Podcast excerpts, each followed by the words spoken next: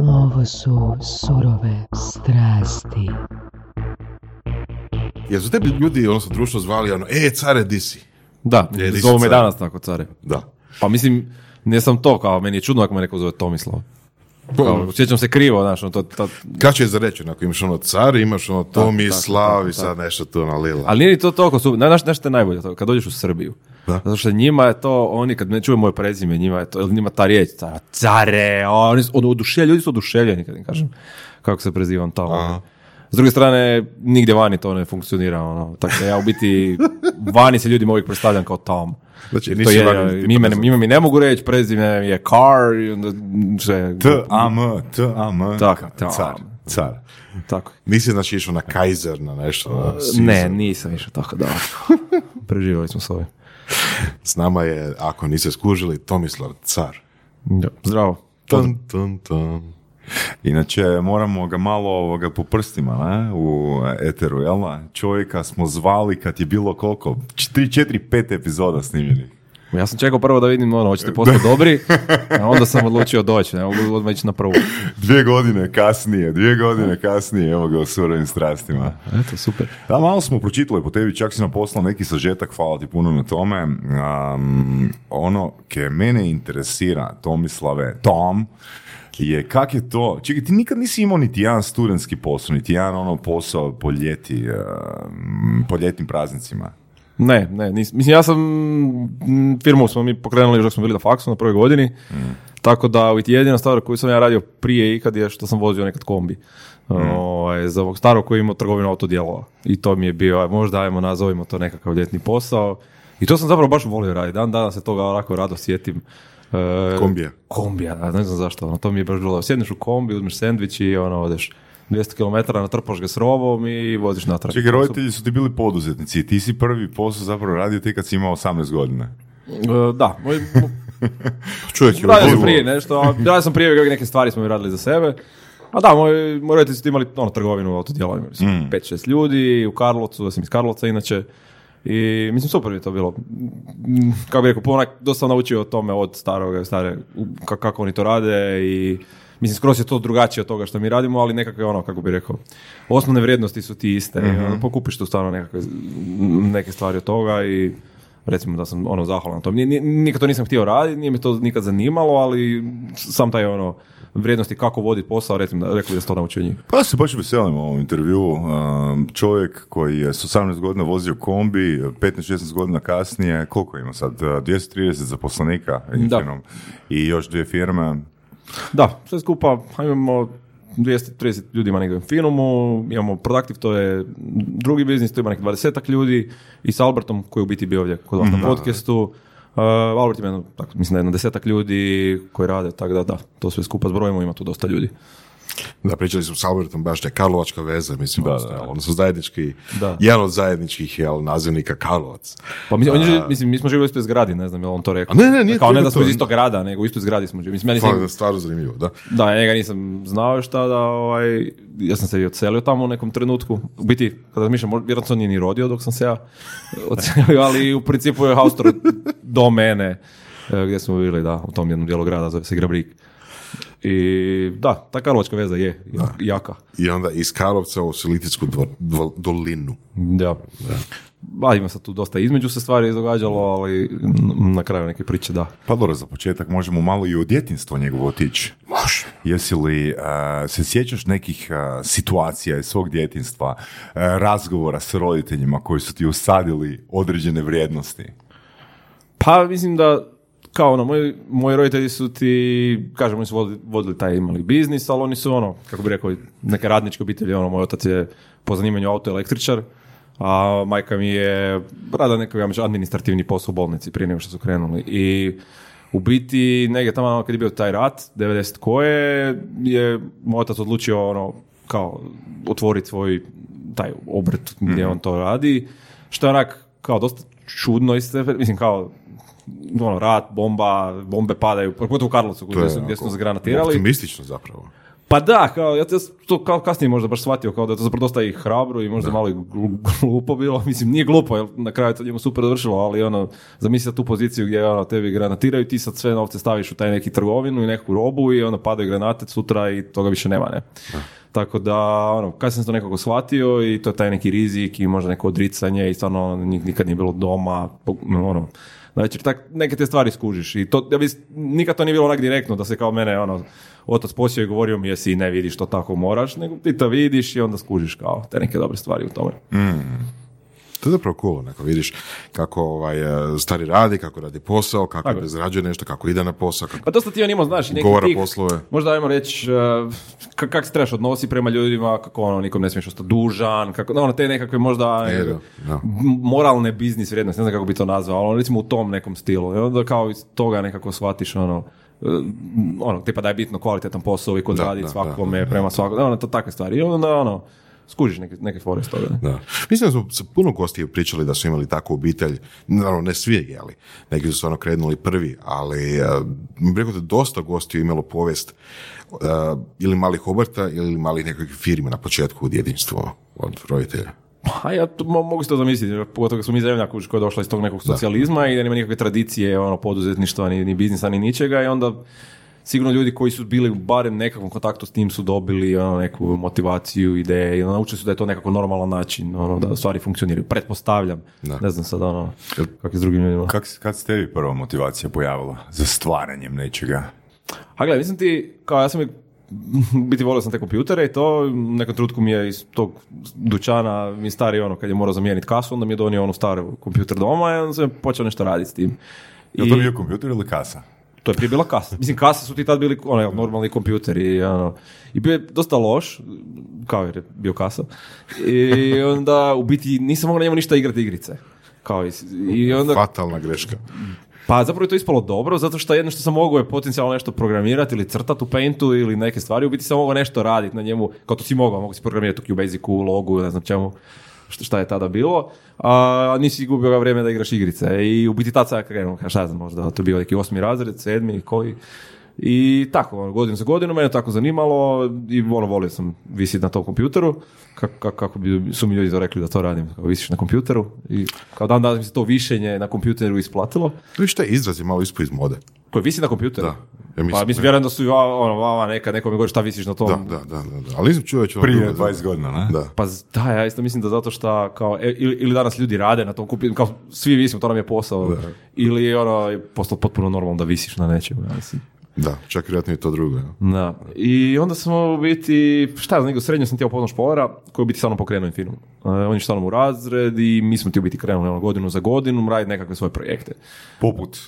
Pa, to ste bili, ti kao klinac imaš neka natjecanja iz informatike, mm gdje ti idu klinci. I ta natjecanja informatike ti se obično, barem tada, su se dijelila u neka dva smjera. Jedan smjer je bio gdje ti kao ideš i rješavaš neke programske zadatke. To ti je onako napredni algoritamski zadaci, recimo. I drugi smjer ti je gdje ti ideš i radiš neke, oni su to zvali smotra rada, radiš biti neke projekte. Radiš nešto, software, recimo, mi smo uh, napravili neki software za enkripciju, neka komunikacija. S koliko godina? 16 godina, 7, tako 15, ne znam koliko smo imali. Uh, nekako smo napravili sa neki software se spajao tada na mobitel, uvijek smo nešto oko tih mobitela se vrtili, to nam je bilo zanimljivo. Ali fora svega toga je da taj, kao na tim programskim algoritamskim zadacima mi nikad nismo bili baš tako dobri. Ono što smo mi bili dobri to je smotre. Znači gdje smo mi napravili projekt od početka do kraja. I to smo mi nakon nekog vremena i shvatili mi nismo vrhunski programeri, mi nismo ono Google Kalivar, nemam pojma ili nešto tako. Mi smo dobri da napravimo taj proizvod, da ga osmislimo i na kraju si ti to moraju E, prezentirati i ono takve stvari da. radi ispred neke komisije koja te ocjenjuje nešto, a to je u biti pitch. Ne? Mi smo tada, ja to tada nisam kužio, recimo Špoler koji je ono bolji programer od mene i, i pametniji od mene, on je recimo ono, više toga isprogramirao, a ono što bi ja napravio, ja bi radio taj pitch. Ne? I, ono, mm. I u biti, znači, ono, ja svoje 15-16 godine nešto pićam ideje, tehnologiju i takve stvari ljudima. Ne? I onda smo mi to tako radili, jedno tri godine. Uh, mislim, puno se pojavio, pojavio se tu i, i recimo, taj profesor naš koji nas je vodio u srednjoj, koji nam je dao ono... Znači, postojala neka platforma, ne? Pa postoje taj čovjek, znači iskreno platforma je bio taj čovjek Dobro. koji je došao i kao rekao, vi znate o programiranju ono više od mene, što smo zaista Ozbiljno? Da, je, ali... ali... to nije rijetko. Mi smo u srednjim školama stvarno, barem onda bio nizak prag za, za profesora informatike. Dobro, možda tebi i njemu, na? Boras. A mislim, općenito, mislim, ali sjećam se svoje doba isto. Pa mislim da imaš puno klinaca koji znaju više o takvim stvarima, mislim, u to doba od, od svog profesora srednje, kao nije to sad nešto, Da, da. ali više stvara ono, da li, imaš, da li taj profesor ima neki ego, kužiš, pa on može to priznati. E pa to, da. I, no, čovjek, on je došao Slaven i rekao, e gle, kao vi znate to više od mene, kao radite šta hoćete, prijavite se na ta natjecanja i nam je to bilo top, mi smo dobili ono slobodu, ono, mogli smo raditi čuda, on nas je uposlio, on nam je ono dao šta god nam je trebalo i on bio nam je support. I to ti ono dosta znači. Biti ti znači da ti neko kao vjeruje u tebe i da ti kaže, ok, ti to možeš, pogotovo kad si klinac, ne.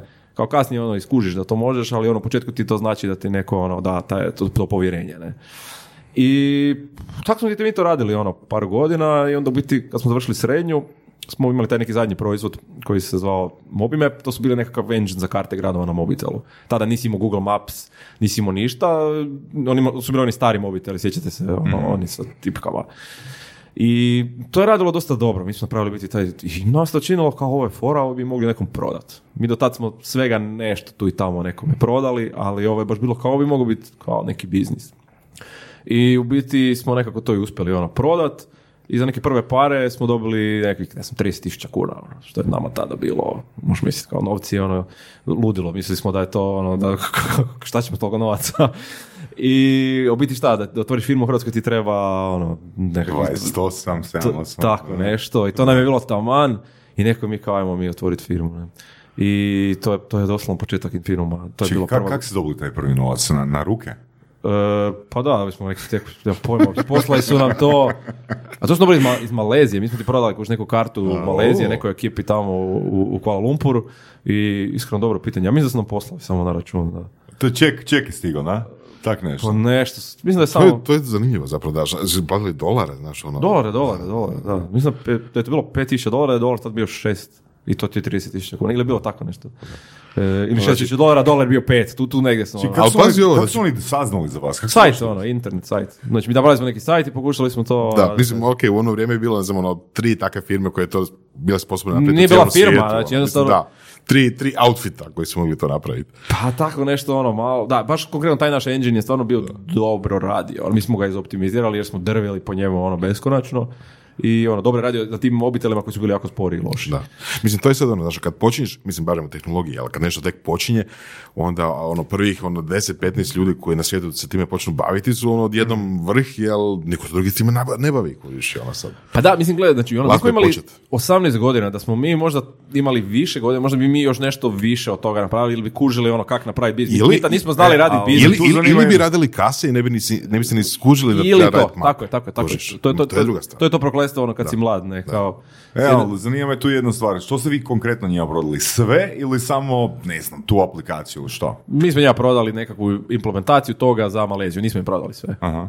Skužili smo da možemo, da možemo još to mi Jesu prodavati. pokušali? Jesu pokušali kupiti sve? Joj, pitaš me, znaš kad je to bilo čovječ, ne sjećam se. Nemam blage veze. Ali da, ono, to ti je ono, onaj taj neki strah, ono, prva ponuda. Kako ste došli do cifre? Ne znam, mislim da smo onako Hvala izmislili- oko. Ma da, ono, znači, mislim da smo samo rekli, ono, ne znam, te- 5000 dolara zvuči dobro, šest kao, zvuči kao tisuće dolara. Mi nismo ni znali, kao, nisi ni znao koliko software može koštati. Uđeli nismo mi, kako bi rekao, ti danas, recimo, pogotovo ovdje u Zagrebu, imaš neko IT, imaš neki community, pričaš s ljudima i ti imaš informacije, mi nismo imali nikakve informacije. Da. U Karlovcu niko nije radio software. S kim da ja sad pričam i da ga pitam koliko bi mogao koštati ono, engine za mobilne aplikacije implementiran u Maleziji, koga, di. Tako da, onako, a mislim smo lupili samo i to je to. Da. Mislim, to je stvar, stvarno velika razlika u pristupu danas i nekad. Mislim, ako ništa drugo, danas čovjek može potražiti na internetu. Ako baš nema okruženja, ako nema a, ljude s kojima može priče, ako ništa drugo potražiti na internetu. Ali danas u Hrvatskoj već postoji i dovoljna ono, scena, što bi rekli, jel? za startupe, za iskustvo starijih a, firmi, većih firmi i tako. Ono, fakat velika razlika. Je, slažem se. Mi tada, recimo danas je puno recimo priča, kad pričaš o startupovima, priča se o financiranju, o VC fondovima, ima jako puno sad ono izvora financiranja od Funderbima, od svega ostaloga. Mi tada nismo zaista znali da uopće postoji mogućnost da, da nama neko da novce na taj način. Nije uopće to bilo kao Da, da, da. nešto što možemo mi pojmiti da, da će se to desiti. Ne, ono, A danas, to ćemo kasnije možda pričati, danas si- ti izvor financiranja za druge startupe, na primjer za Alberta, za svega Da, i tako, tako. Da. A, još jedna stvar, recimo, ali puno se toga mije- promijenilo i u toliko što je sve postalo jako skuplje danas, što je isto vjerojatno. Znači, tehnologija kao tehnologija danas je ono toliko skuplja nego tada i Znaš, ono, te priče, sad više, ono, par ljudi u garaži napravi nešto, mijenjaju se. Nije, nije to više toliko lako kao nekada, ono. Čekaj, a nije ti palo na pamet da kupiš, ne znam, motor polovni za taj novac?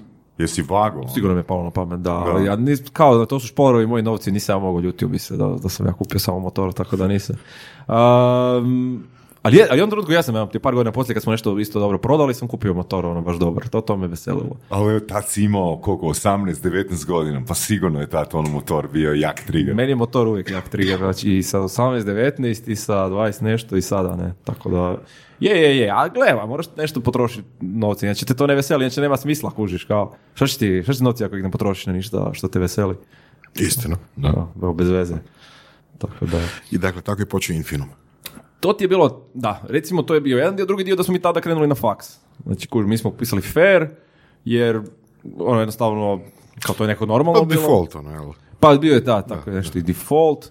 Uh, ja sam čak imao neki direktan upis, nisam išli na prijemni ni ništa, jer smo imali to, neke Da. rezultate i tako dalje. I onda smo mi bili kući to na toj prvoj godini faksa. Tad je bilo nekak, ja mislim, malo lakše možda faks.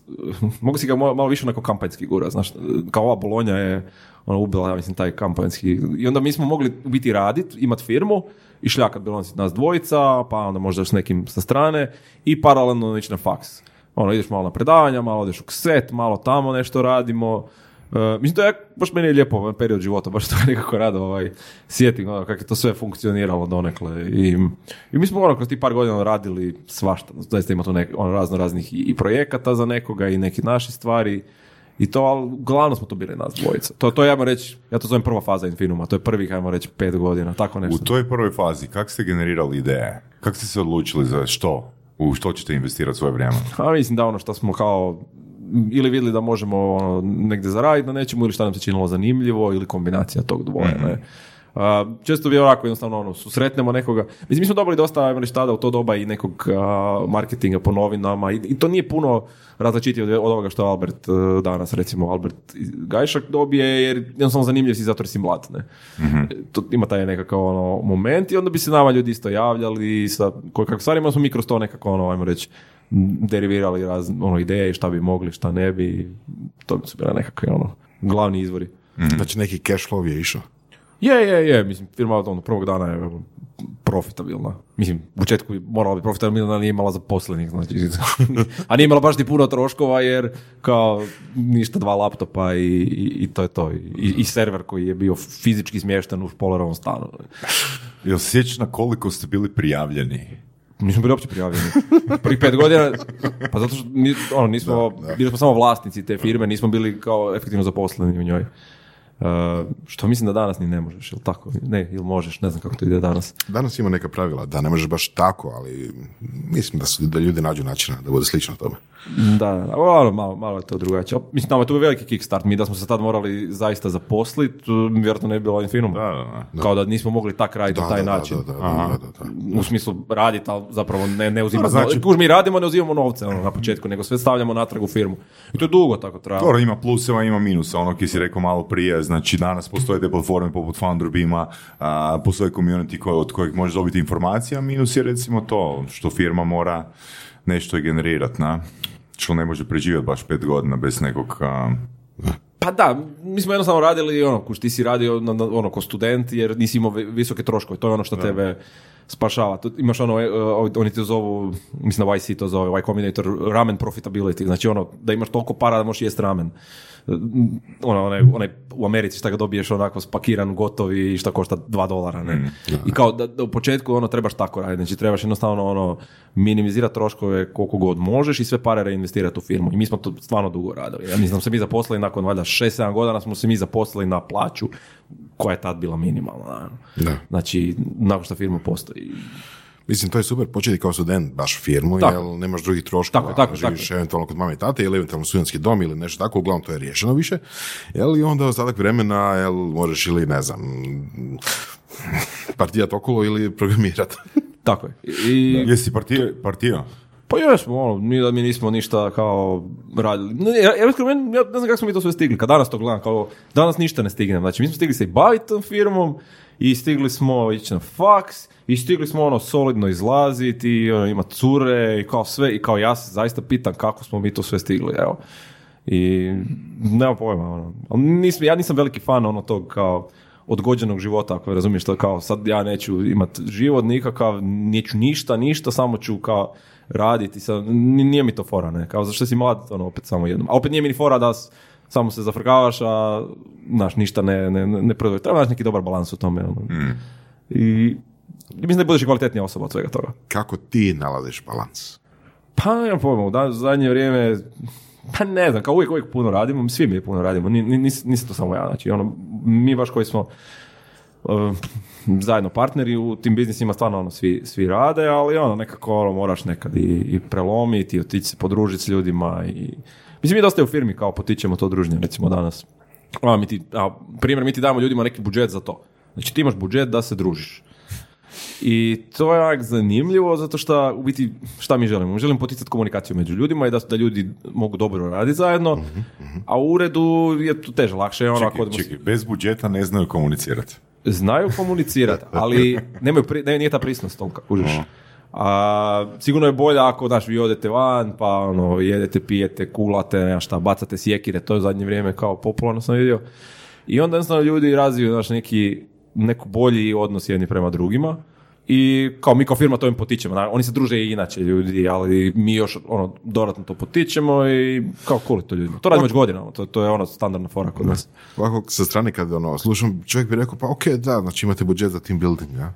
Pa da, ali kao tipa svaki mjesec. Je. Znači svaki mjesec, i on mi imamo neki team building ono klasični, ali ovo je tipo ono baš... Za kao pijanku. kontinu- Za pijanku. Da, ne, doslovno to. Na- Znači piše ti kao, možeš uzeti te novce i napraviti šta god hoćeš s njima, moraš napraviti kao tim.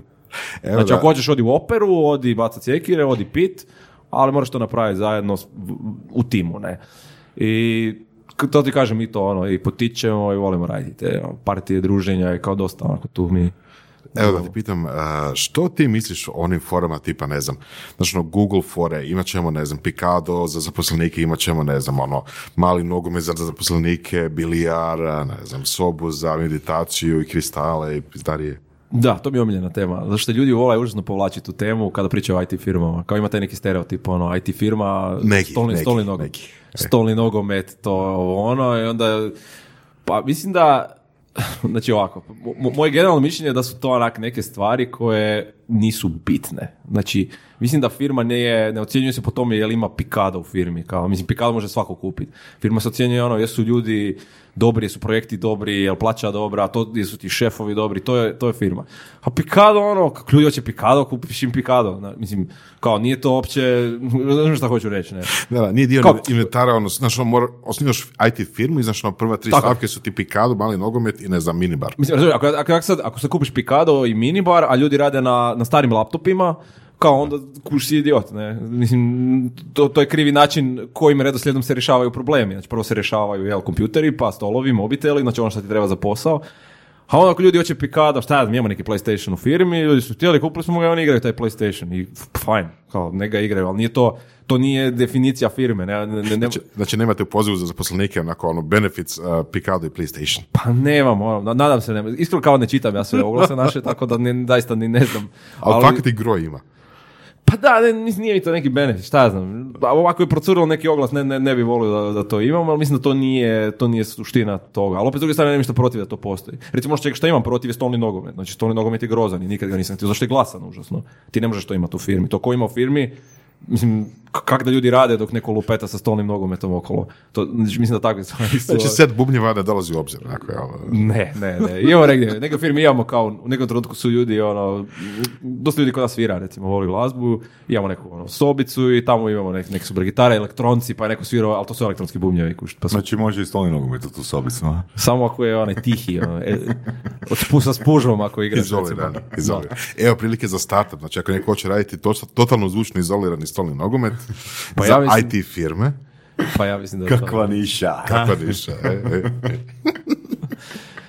Da. Um, kako je rasu Infinu? A to ti je ono, imaš tu prvu fazu, što sam ti pričao, prvih pet godina, i to smo bili uglavnom špoler i ja, I tako, ono, radili bi još možda s nekim i onda smo ti mi biti diplomirali u nekom trenutku, nakon tih pet godina, koliko istraje taj fakt, šest, ne znam ni ja. I, i to ti je bilo ono, baš neko ono, da se sjećate tog perioda kad je kao bila kriza, ono, u, u, 2008. u- ta- to, tu negdje tada. I to ti je bila ta kriza u Hrvatskoj, kriza u IT-u.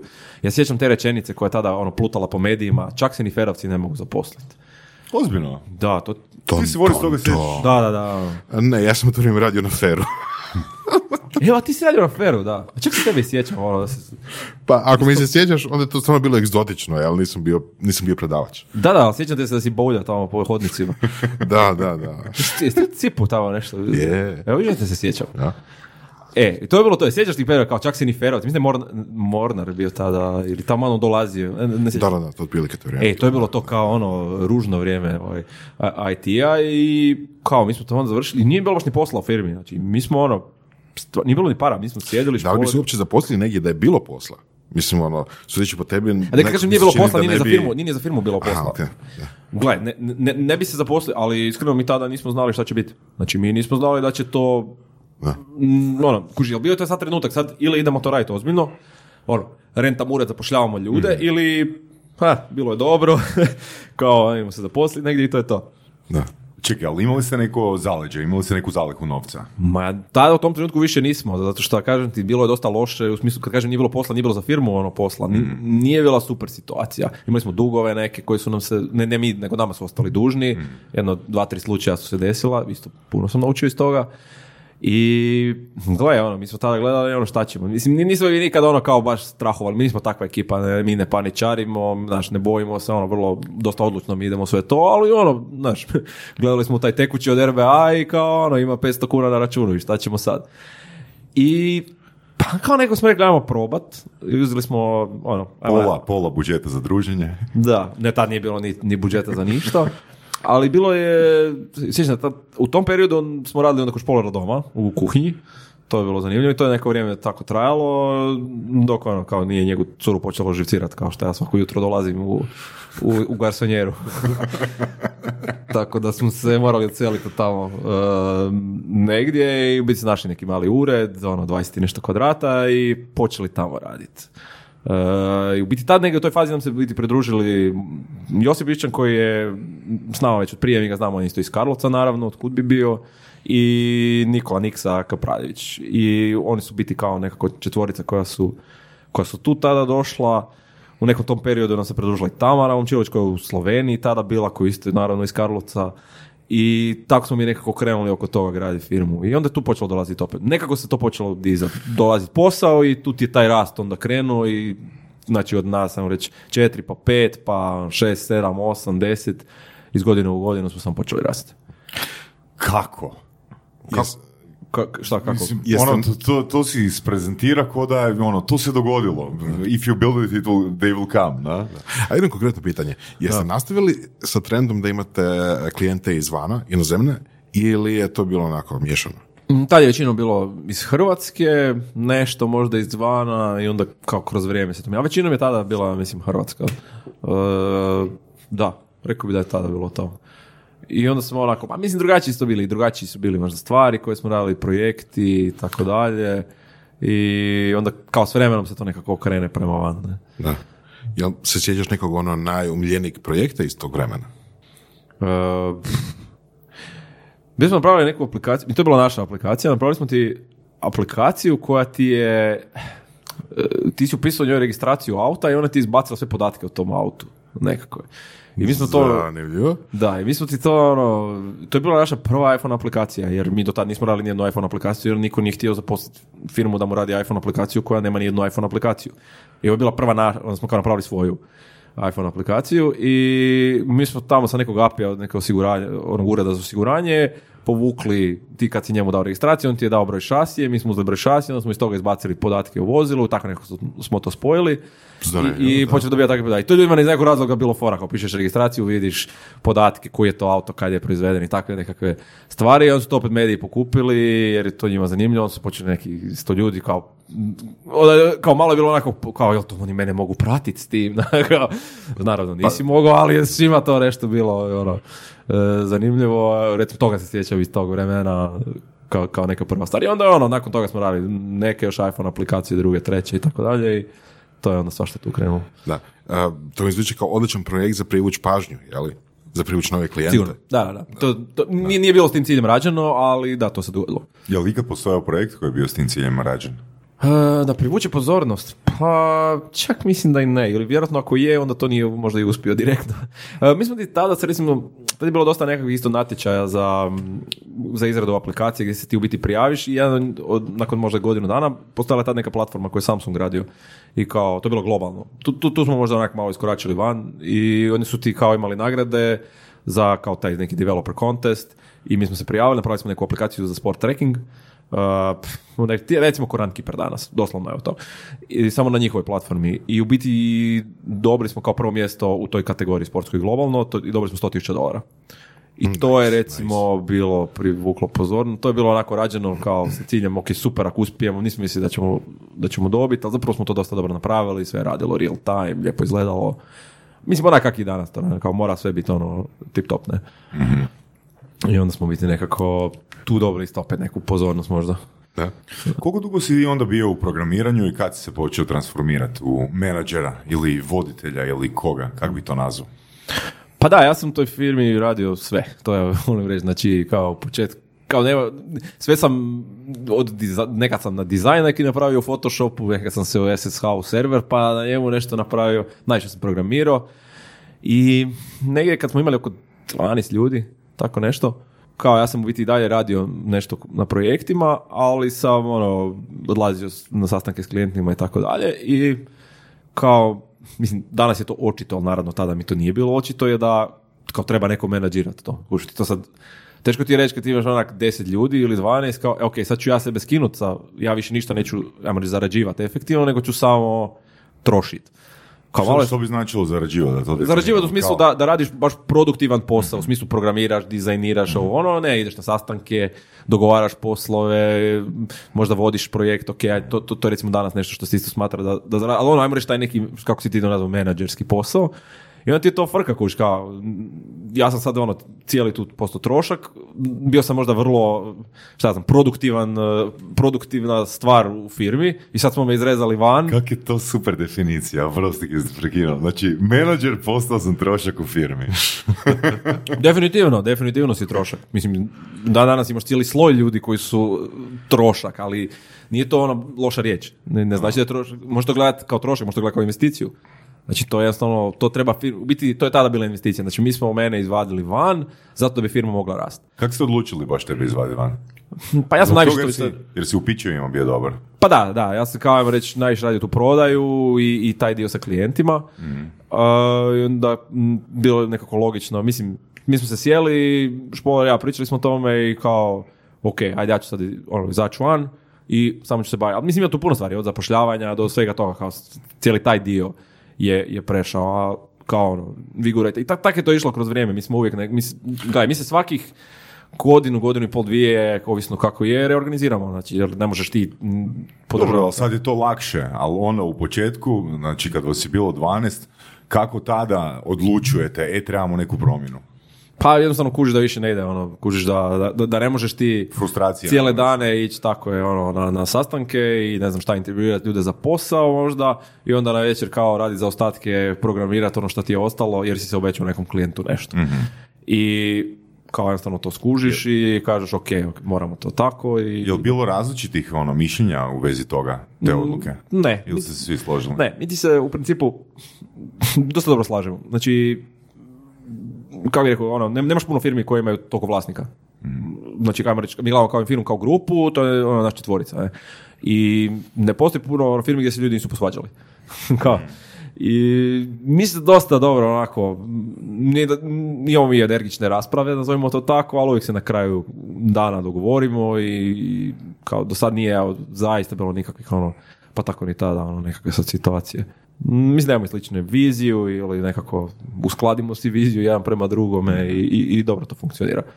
Tako da kužiš, onda smo se mi jednostavno ono, mene izvukli van i to je bilo super, onda znaš, je to dalje kasnije poletilo. Ti to ne vidiš u tom trenutku i to je, to je najveći problem. Ono. Kasnije je to sve, ono, kad gledaš unatrag je sve jasno, a da, da, da, kao to smo tako trebali. Da, da, da, sve, Je- ono, jeste- Baš dobro, to sam baš sam mislio da će tako ispod, možeš misliti. Jeste mogli prije to napraviti? Danas kad gledaš svoje perspektive? Pa možda, ne, ne nešto. Mislim, recimo ono što sam tada pogriješio je, ono, full dugo mi je trebalo da zaposlim nekoga ko mi radi ono nekakav administrativni posao, m, šta god, nazovi to kako god hoćeš, tajnica, financija, šta god nije bitno, ali ono, to smo sve nešto mi tamo šerafili, a to je prva stvar koju možeš ono, naći nekoga, zato što e, tipično ljudi koji rade o, koji, kako bi rekao, su poduzetnici su loši u tim takvim stvarima, zato što si ti fokusira na, na neke svoje ideje, na neku možda kreativu, prodaju, to su glavne stvari koje dravi poduzetnika, a ove, ono, te neke administrativne stvari su ti uvijek, ono, tlak. a to uzima puno vremena, ono, ajde, odi negdje, obavi onaj papir, onaj, ovaj papir, složi ovo, ono, tako da, ono, to je recimo i s Albert, mislim, ja jako puno tih stvari koje sam naučio kroz vrijeme, pokušavam to recimo na Albertu prenijeti i to je ono jedno od prvih, mislim, prva stvar šta, šta, šta sam mu rekao da mora složiti je prodaja, jer je, to je bilo jasno, ako nemaš prodaju, nema, nema ničega, jer nema para, ali druga stvar je to, da si skinete neke administrativne stvari sa, sa sebe i onda se on može baviti s tim u čemu je on izvrstan, a to je tehnologija, kreativa, gdje on kuži ono šta ljudima treba i njegovim kupcima. A, ka- što bi rekao ako se sjećaš, ka- kad su se vidjeli rezultate tog, pod navodnicima, troška tebe? Ma, vidjelo se to već kroz par mjeseci. Da. Ma da, zato što je sve bilo bolje, kvalitetnije, mogli smo brže naći ljude, brže naći posao i to, to nam jednostavno facilitiralo ono rast ozbiljno. Tako da, ali opet ti se to dogodi nakon m, opet 10, 20, 30 koliko ljudi, opet skužiš, aha, ok, treba mi sad netko da mi vodi HR, kao, ne, mislim, da, mi- da, da se samo bavi zapošljavanjem ljudi, jer ako je naš biznis zapošljavanje ljudi, što Infirmo biznis ono, velikim dijelom je, onda nam treba netko da to radi. Ajde, vratit ćemo se na to još. Ali kako je bilo zaposliti prvih par ljudi? Pa prvih par ljudi su ti bili neki ljudi koje smo mi ono, naravno znali ili Znači su preporuke došle preko nekog kog znamo i to su ti bili prvih par ljudi, da. Ne, ne, ni- nije to, mislim, ok, malo bilo drugačije tada, isto, jer opet nije bilo ni puno firmi kao danas, danas je, ima hrpa firmi, konkurencija za, za ljude je ono, jako velika, ali tada nije možda bilo toliko, ali opet ni, ono, nismo ni mi bili nitko tada, ni, je- nisu ljudi znali za nas, pa kao da, da je bilo očito da će se ja, I nije to bilo ni, gledaj, nije bilo ni selekcijskog procesa, nije bilo, znaš, ono, Znači, ono, dođi radi pa ćemo vidjeti. sve je bilo tako. Znači, e, danas je to puno bolje, ja bih rekao. Mislim da smo mi tada više ono, to da smo radili po hanču, a danas je to ipak malo onako i podupreto nekim činjenicama i onak, jednostavno je puno bolje danas. Je u pravilu bio dobar? Pa uglavnom je, uglavnom je, ali ne znači da se taj m- moj može skalirati na 220 ljudi. To što se ja kao uspješno zaposlio 5, 6, 7, 8 ljudi tada, ne znači kao da bi to funkcioniralo. Kao moraš imati ipak nekakav ono ozbiljni proces iza toga i ne znam, evo, to, to, to, to je nešto što smo mi isku... Mislim, ja se sjećam ovaj, kad smo zapošljali prvu osobu za prodaju Gorana, ono, to je, on je došao kod nas i mi nismo znali šta da pitamo čovjek, kako, kako se intervjuira nekog za prodaju. On je došao tamo, onda smo mi njemu ono, nekog pitali. Sell me this pen, ha? Ma ni to, znaš, kao, nego ono, nešto smo s njim bez veze tamo lupetali da vidimo ono, kak, kak priča, šta priča. Onda neku picu smo mu tamo dali, onda smo zvali ljudi po firmi da pričaju s njim.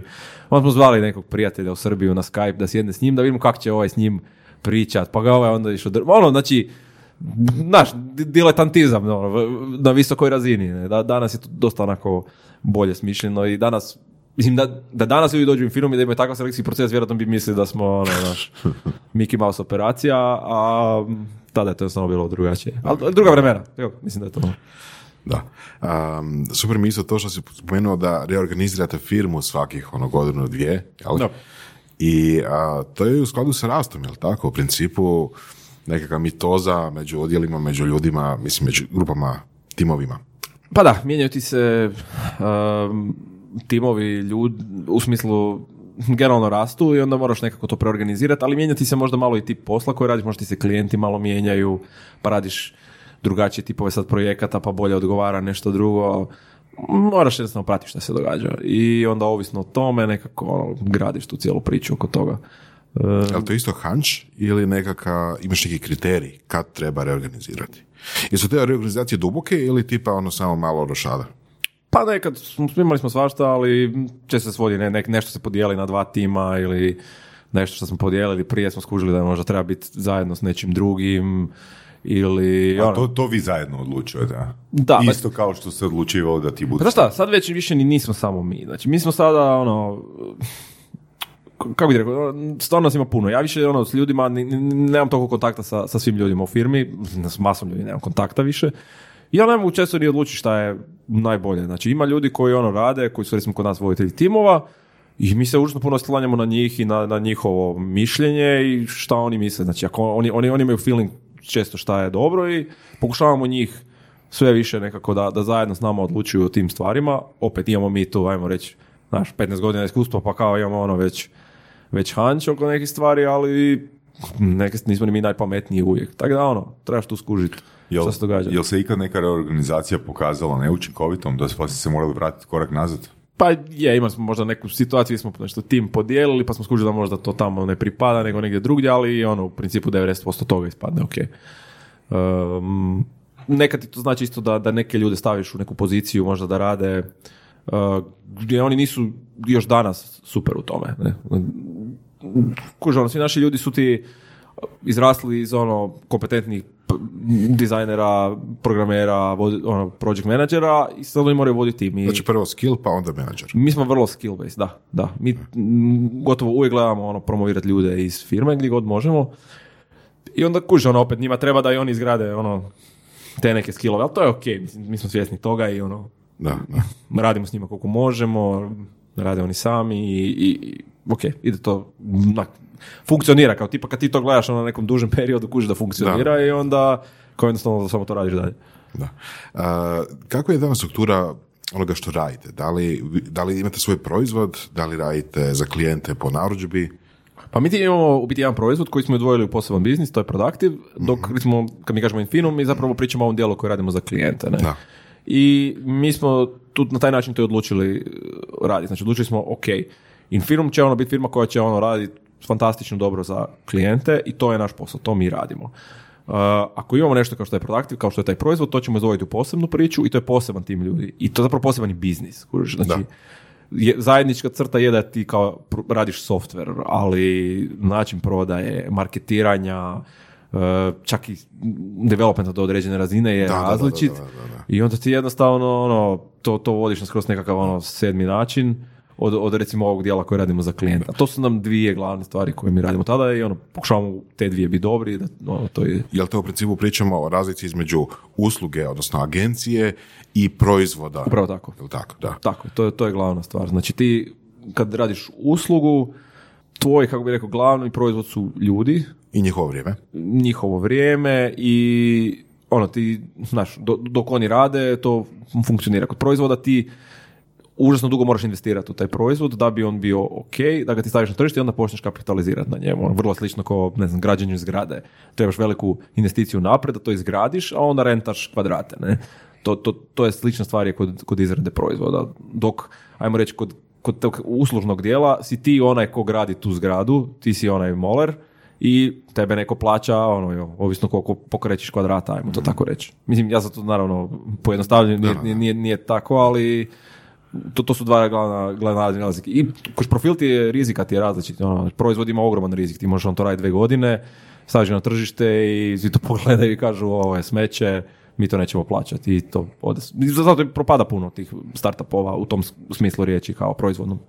Da, da, da. Puno startupova, mislim, ako, mislim čak i svi su orijentirani na proizvod. Je li to, to je jedan dio, e, je li to jedan razlog zbog čega je to posebna firma, kao osiguranje?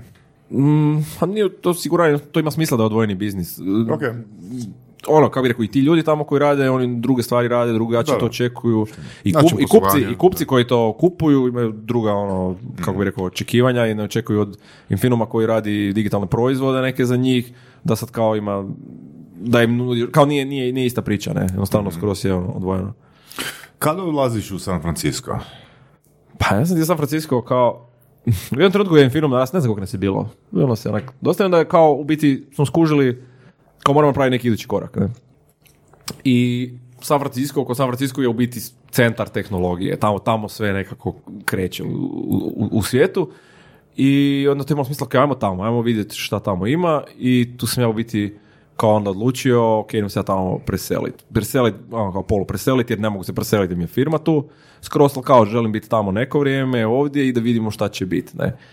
I to tad smo mi krenuli biti u Ameriku, možda zbiljnije radit i ja sam tamo bio nekakve tri pol godine. Jeste, tako čekaj, nešto. ali jeste imali klijente u Americi? Imali smo mi do tad već neke klijente, ali ovo je više bilo kao, ok, ajmo još dalje, dalje s tim, ajmo još bolje skužiti uh, tržište, ajmo još naći više klijenata. I mislim, to je bilo super. Meni je to, to taj odlazak u San Francisco mi je bio jako koristan. Osobno mi je bio jako koristan. Uh, masu stvari sam, kao, možeš ti to sve čitat, možeš ti ono, slušat podcastove o tome, ali korisno je da ono, zaista odeš tamo i da, da vidiš kako to je, ne, i Um, što mi je bilo isto tako i teško i stresno i tako dalje. Čekaj, znači prvo ste otvorili firmu tamo ili Tako si ti samo Ne, otišao? prvo smo otvorili firmu. Mi firmu gore smo imali već neko vrijeme, onda sam ja otišao gore i onda treći korak je bio za, da smo za- zaposlili ljude gore, e, gdje smo biti se odlučili preorijentirati više na, na istočnu obalu. Nakon toga smo skužili da neke stvari tamo možda bolje funkcionirali, drugačije. I onda nam je to odgovaralo i biti tak smo onda tu gdje smo sad. I koje su ti najvažnije stvari koje si naučio u San Francisco u te tri i pol godine? Pa mislim da sam naučio generalno u Americi, kao mentalitet, kako stvari funkcioniraju, uh, to mi je recimo jako korisno bilo. Kako razlika. stvari, kako stvari funkcioniraju? Da. Ha, Pogotovo sa birokracijom. Pa birokracija u Americi za čudo nije baš, ne- kao nije nešto, ljudi misle da je Amerika manje birokratizirana od Hrvatske, ali znači masa stvari nije. Znači ja sam tamo ono, vozačku vadio, takve stvari, to nije ništa bolje nego ovdje. Znači konkretno ta stvar. Neke stvari jesu bore, a neke stvari su ti koma. Znači od toga da ti recimo ljudi plaćaju čekovima. Što je kod nas ono n- n- Da. nevjerojatno da ti neko pošalje ček, ne postoji već. Da, u cijeloj Europi, da. Tako, u cijeloj Europi. Znači, kao, i nije, Amer- kao ima vjerojatno zemalja koji su manje ono, birokrati, Amerika nije, ono, znači i, i cijeli pravni sustav tamo, mislim, je dobro što funkcionira za razliku od ovdje, ali isto tako je, ono, tu ljudi te tuže za sve i svašta. Znači ja znam, ja kad sam tamo imao odvjetnika, ja odvjetnika tamo imam za svaku stvar. Znači nemam jednog odvjetnika. Nego imam, kad sam rješavao vizu, imam immigration lawyera. Kad smo trebali ove normalne stvari ugovore, imam jednog lawyera. Onda kad smo ga pitali, e, gle, ovi su nam, ne- neko nam bio dosta dužan, treba ih tužit.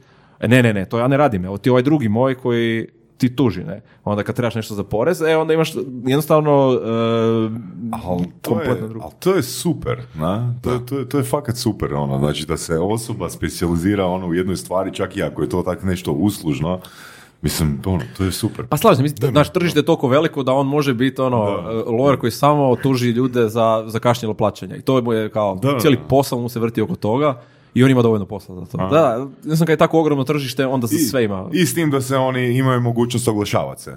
E, da, da, da, da. Pa tamo, mislim, ako si bio u Vegasu tamo, ono, to je glavna stvar za, ove, za, za, za rastave braka, za ovo, ono, oglašavaju se po kamionima, po billboardima, odvjetnici. Imaš onaj termin, oni ih zovu ambulance chaser. To su, E, to su ovi šta je, kad se neko razbije, onda ga oni hvataju, onda tuže i da, da, da, to je tamo normalno. Mislim da su liberalni po tim nekim uh, stvarima, uh, ali onda po drugima pak nisu od, ne znam, uh, od alkohola, na primjer, da je, je kao ono, 21 moraš imat da bi pa do, mislim, generalno su onako neke, oko nekih stvari, ono, možda čujem. Dobro, ali mislim kad ljudi pričaju o tome da je u Americi lakše sa birokracijom, uglavnom misle na firmu, uglavnom misle na poslovanje. Tako, tako? da, e, Znači ne misle baš na vađenje, vađenje vozačke. Da, lakše ti je utoliko što ti je lakše otvoriti firmu i što nemaš Da. par stvari koje nemaš tu, nemaš, nemaš on tipa PDV-a, nemaš hrvatske šume, nemaš tih parafiskalnih gluposti o kojima moraš razmišljati i onda ti je u biti to lakše. Ali isto tako, ne znam, mi plaćamo tamo tri vrste poreza ili četiri, ne znam ja koliko. U svakoj saveznoj državi u kojoj e, nešto imaš, moraš plaćati njihov savezni porez, moraš plaćati e, federal tax, moraš gradski tax plaćati, kao ima toga, nije, nije to toliko ono, da, da nema. Kad zapošljavaš ljude isto moraš ono, Jesi možda otkrio neke šeme oko plaćanja poreza za, u tih tri i pol godine? za, u Americi. Da. Mislim da u Americi niko ne traži šema plaćanju poreza, tamo ideš u zatvor. Ono. Nema baš toga, ne. Iako meni, recimo Amerika je imala ono poreze dosta veće, pri, baš imala stvarno visoke poreze u nekom trenutku. I sad da je Trump je to smanjio. Trump je recimo baš porez na firme, a ovaj korporativni porez ono brutalno smanjio u odnosu koliko je bio. Znači ovo što je kod nas 18 je kod njih 35 bilo u nekom trenutku. Sad je on to smanjio na neke 20 i nešto tako. Tako da, mislim, to je Trump, ne, to je druga priča. A mislim da najviše što sam kao, na, na šta ti je tamo na- najviše ljudi su ti onako drugačiji. Imaš taj ono, kao friendly su ti ljudi, ali ti teško, nemaš taj neki moment uh, prisnosti među ljudima. I recimo San Francisco pogotovo kao grad je grad gdje je- jako je protočan grad. Znači tamo Da, da, da, ljudi svi koji dođu, ono, kad tad odu. Ne, ni- Se eventu- ne, vid- ne vide se duže od par godina. Tako je. Mislim, ima puno razloga zašto. Glavni je zašto je bezobrazno skupo. Da. E, znači mi pričamo o, o, recimo o nekakvom najmu za stan u San Francisku mjesečnom, znači niš posebno stan za dvoje ljudi, nekakvih 3,5 tisuće dolara mjesečno do 4 recimo, ovisno gdje si. E, Da. I sad ono, kao ljudi nakon nekog vremena se pitaju ono zašto. Jer samo i u Americi ti možeš živjeti u nekim drugim dijelovima za manje love i samo tamo ima užasno puno tih ogromnih firmi. Uh, a, U San Francisco, jel? pa ne u San Francisco, U u, Americi. U, u, biti u Silicon Valley. Ali porat je, kužiš da, znači sve te velike firme, pričam, kad kažem velike, mislim Google, primarno mislim Google, Facebook, Da, Apple. IT firme, da. Da, to oni su ogromni, a onda još recimo ovi neki, ajmo reći, drugi val, kao što je, ne znam, Airbnb ili tako nešto. E sad, ove velike ti ni- nisu u San Francisco jer ne mogu, nemaju dovoljno kvadrata, oni su svi do, u Silicon Valley, ali šta ti, taj Silicon Valley je, što ti kažem, kao to je onako predgrađe. Mislim, to su sve, i tamo mladi ljudi kad dođu često ne žele živjeti, tako da ljudi obično odu živjeti u San Francisco i onda komjute svaki dan dolje u taj Menlo Park ili gdje već, što ti onak, ne znam, dva sata, dva, dva i pol, Bravo. ovisno kako je. Gle, ima svega. Neki ljudi se dosele dolje, ima neke firme, recimo Airbnb ti je u San Francisco, pa ti je to super, onak živiš u San Francisco. Uh, a opet neki ljudi koji žele obiteljski život, žele kuću, onaš American Dream, picket fence, psa i to, onda se oni mogu odseliti dolje u taj Menlo Park i onda im je kao i bliže. Tako da ima, um, prenapučeno je ono dosta, pa ti ono, gužu su ti non stop na cesti. Um, ali mislim da je što sam počeo pričati o ljudima, ne? da su ljudi jednostavno drugačiji nego, nego u Hrvatskoj gdje smo mi onako puno više kao friendly, ono, kad ti je neko prijatelj, onda znaš da ti je prijatelj. Ne, a tamo ti zapravo ne znaš ko ti je prijatelj, kao ili imaš prijatelja.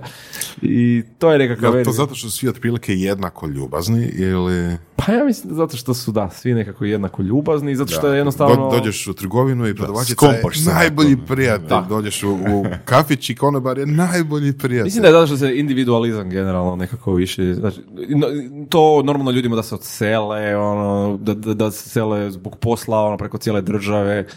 Mislim, znaš, ono, u Hrvatskoj nije to sad kao da se ljudi, ono, sele okolo, ono, svako malo, ne. Ti kao kupiš taj stan, digneš kredit i tu si, sta, znaš, ono, dru- drugačije je nekako, mislim, puno smo povezani s obitelji. Tamo ti obitelj, ono, Thanksgiving i kao to je to, kao vidim ih jednom i, i jednostavno drugačije, drugačiji odnos. Neke stvari su bolje, neke su lošije. Ne bih volio kao da ispadne da je išta bolje lošije, drugačije, ali meni osobno kao na kraju cijele te priče ja sam bio puno sretniji ovdje recimo. Ok, a gdje je lakše uspjeti? Što nemam bi ti rekao na tvom... svom pojma, tamo nisam uspio, kao nisam tamo rođen pa mi je teško reći. Ne.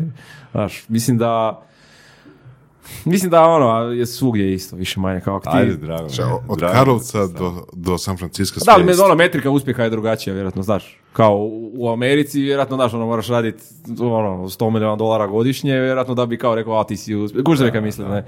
A u Hrvatskoj, ono, drugačiji su kriteriji, ne, ne, nemam pojma. Ali, Hmm, ok, to je super. Čekaj, gdje se sad firme na- nalaze? U San Francisco, u New Yorku? mi imamo firmu u Americi, generalno imamo u New Yorku ured sada, imamo u Ljubljani, imamo tu u Zagrebu i onda imamo biti u Hrvatskoj, imamo Varaždinu isto ured i onda imamo još par lokacija okolo. Znači, niti nama je to sve nekako, pol, kroz nekih deset zemalja trenutno imamo ljudi, većina je u Hrvatskoj, ali imamo Jesu dosta ti uredi uglavnom sales ili... Ne, ovo, ovo, u Americi sales, a ovo ostalo su uglav, u Ljubljani neki polu, recimo sales, a ovo sve ostalo je više manje, imamo i, i ljude ono, kao koji rade sales, koji rade produkciju, uglavnom je sve ovo ostalo su nekako ljudi koji rade, a mi to zovemo produkcija, to je u biti ovaj dio. Cool.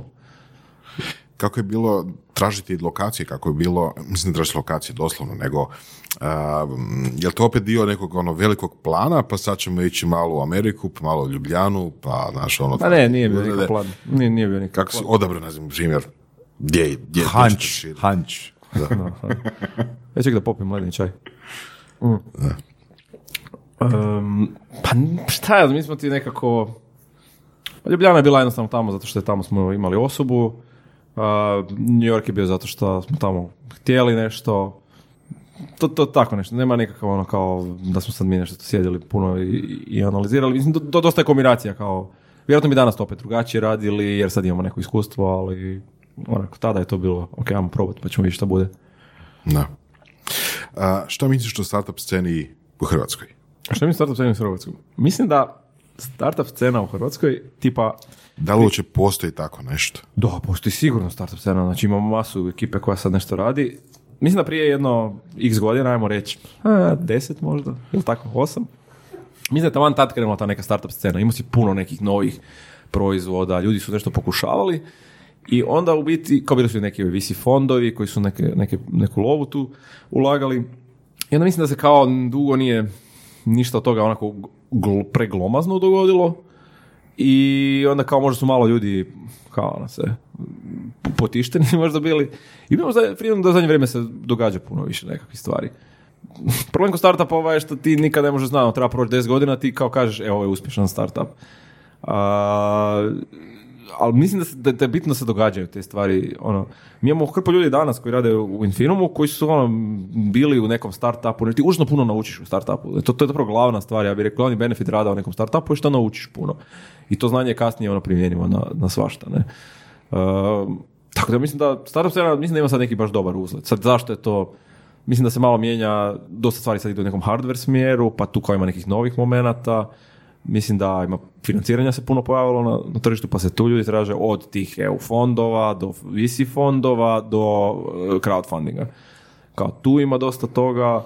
A možda je podošla i neka nova generacija ljudi koji guraju, ono, znači evo primjer Alberta, pa onda i cijele ekipe e, tu koja radi nešto, imaš ovaj STEM i pa imaš ovaj klinci iz Mundusa, pa kao ima nek, neki ljudi koji, Da, da, da, da. koji nešto rade i kako rekao, guraju jedni druge, ne znam, pa firme koje možda nisu ono isključivo startup, ne znam, Medić, Pulsar, Lava, to takva ekipa ne, koji ono, su u tom nekom community i onda kao kuraju jedni druge, to je kao, kao bendovi, ono, znaš kao kad imaš ono neki grad i onda kao jednom ima njemu deset dobrih bendova nastalo, ne, to, nije to slučajno, ono, svi su oni nešto, znaš, svirali skupa. Ne, povezani su bili, da. da. Tako, tako, I je. to, je to, to, to, to je to što se mora događati. to što si rekao za učenje, znači ljudi nauče puno, onda se kombiniraju neke druge startupe, neke druge firme Tako je. i ono to jel, raste više manje iz tih networka, iz tih kombinacija. Da, dobra analogija s bendovima, na? Super je, da. A ku- po kojem kriteriju ti biraš gdje ćeš uložiti?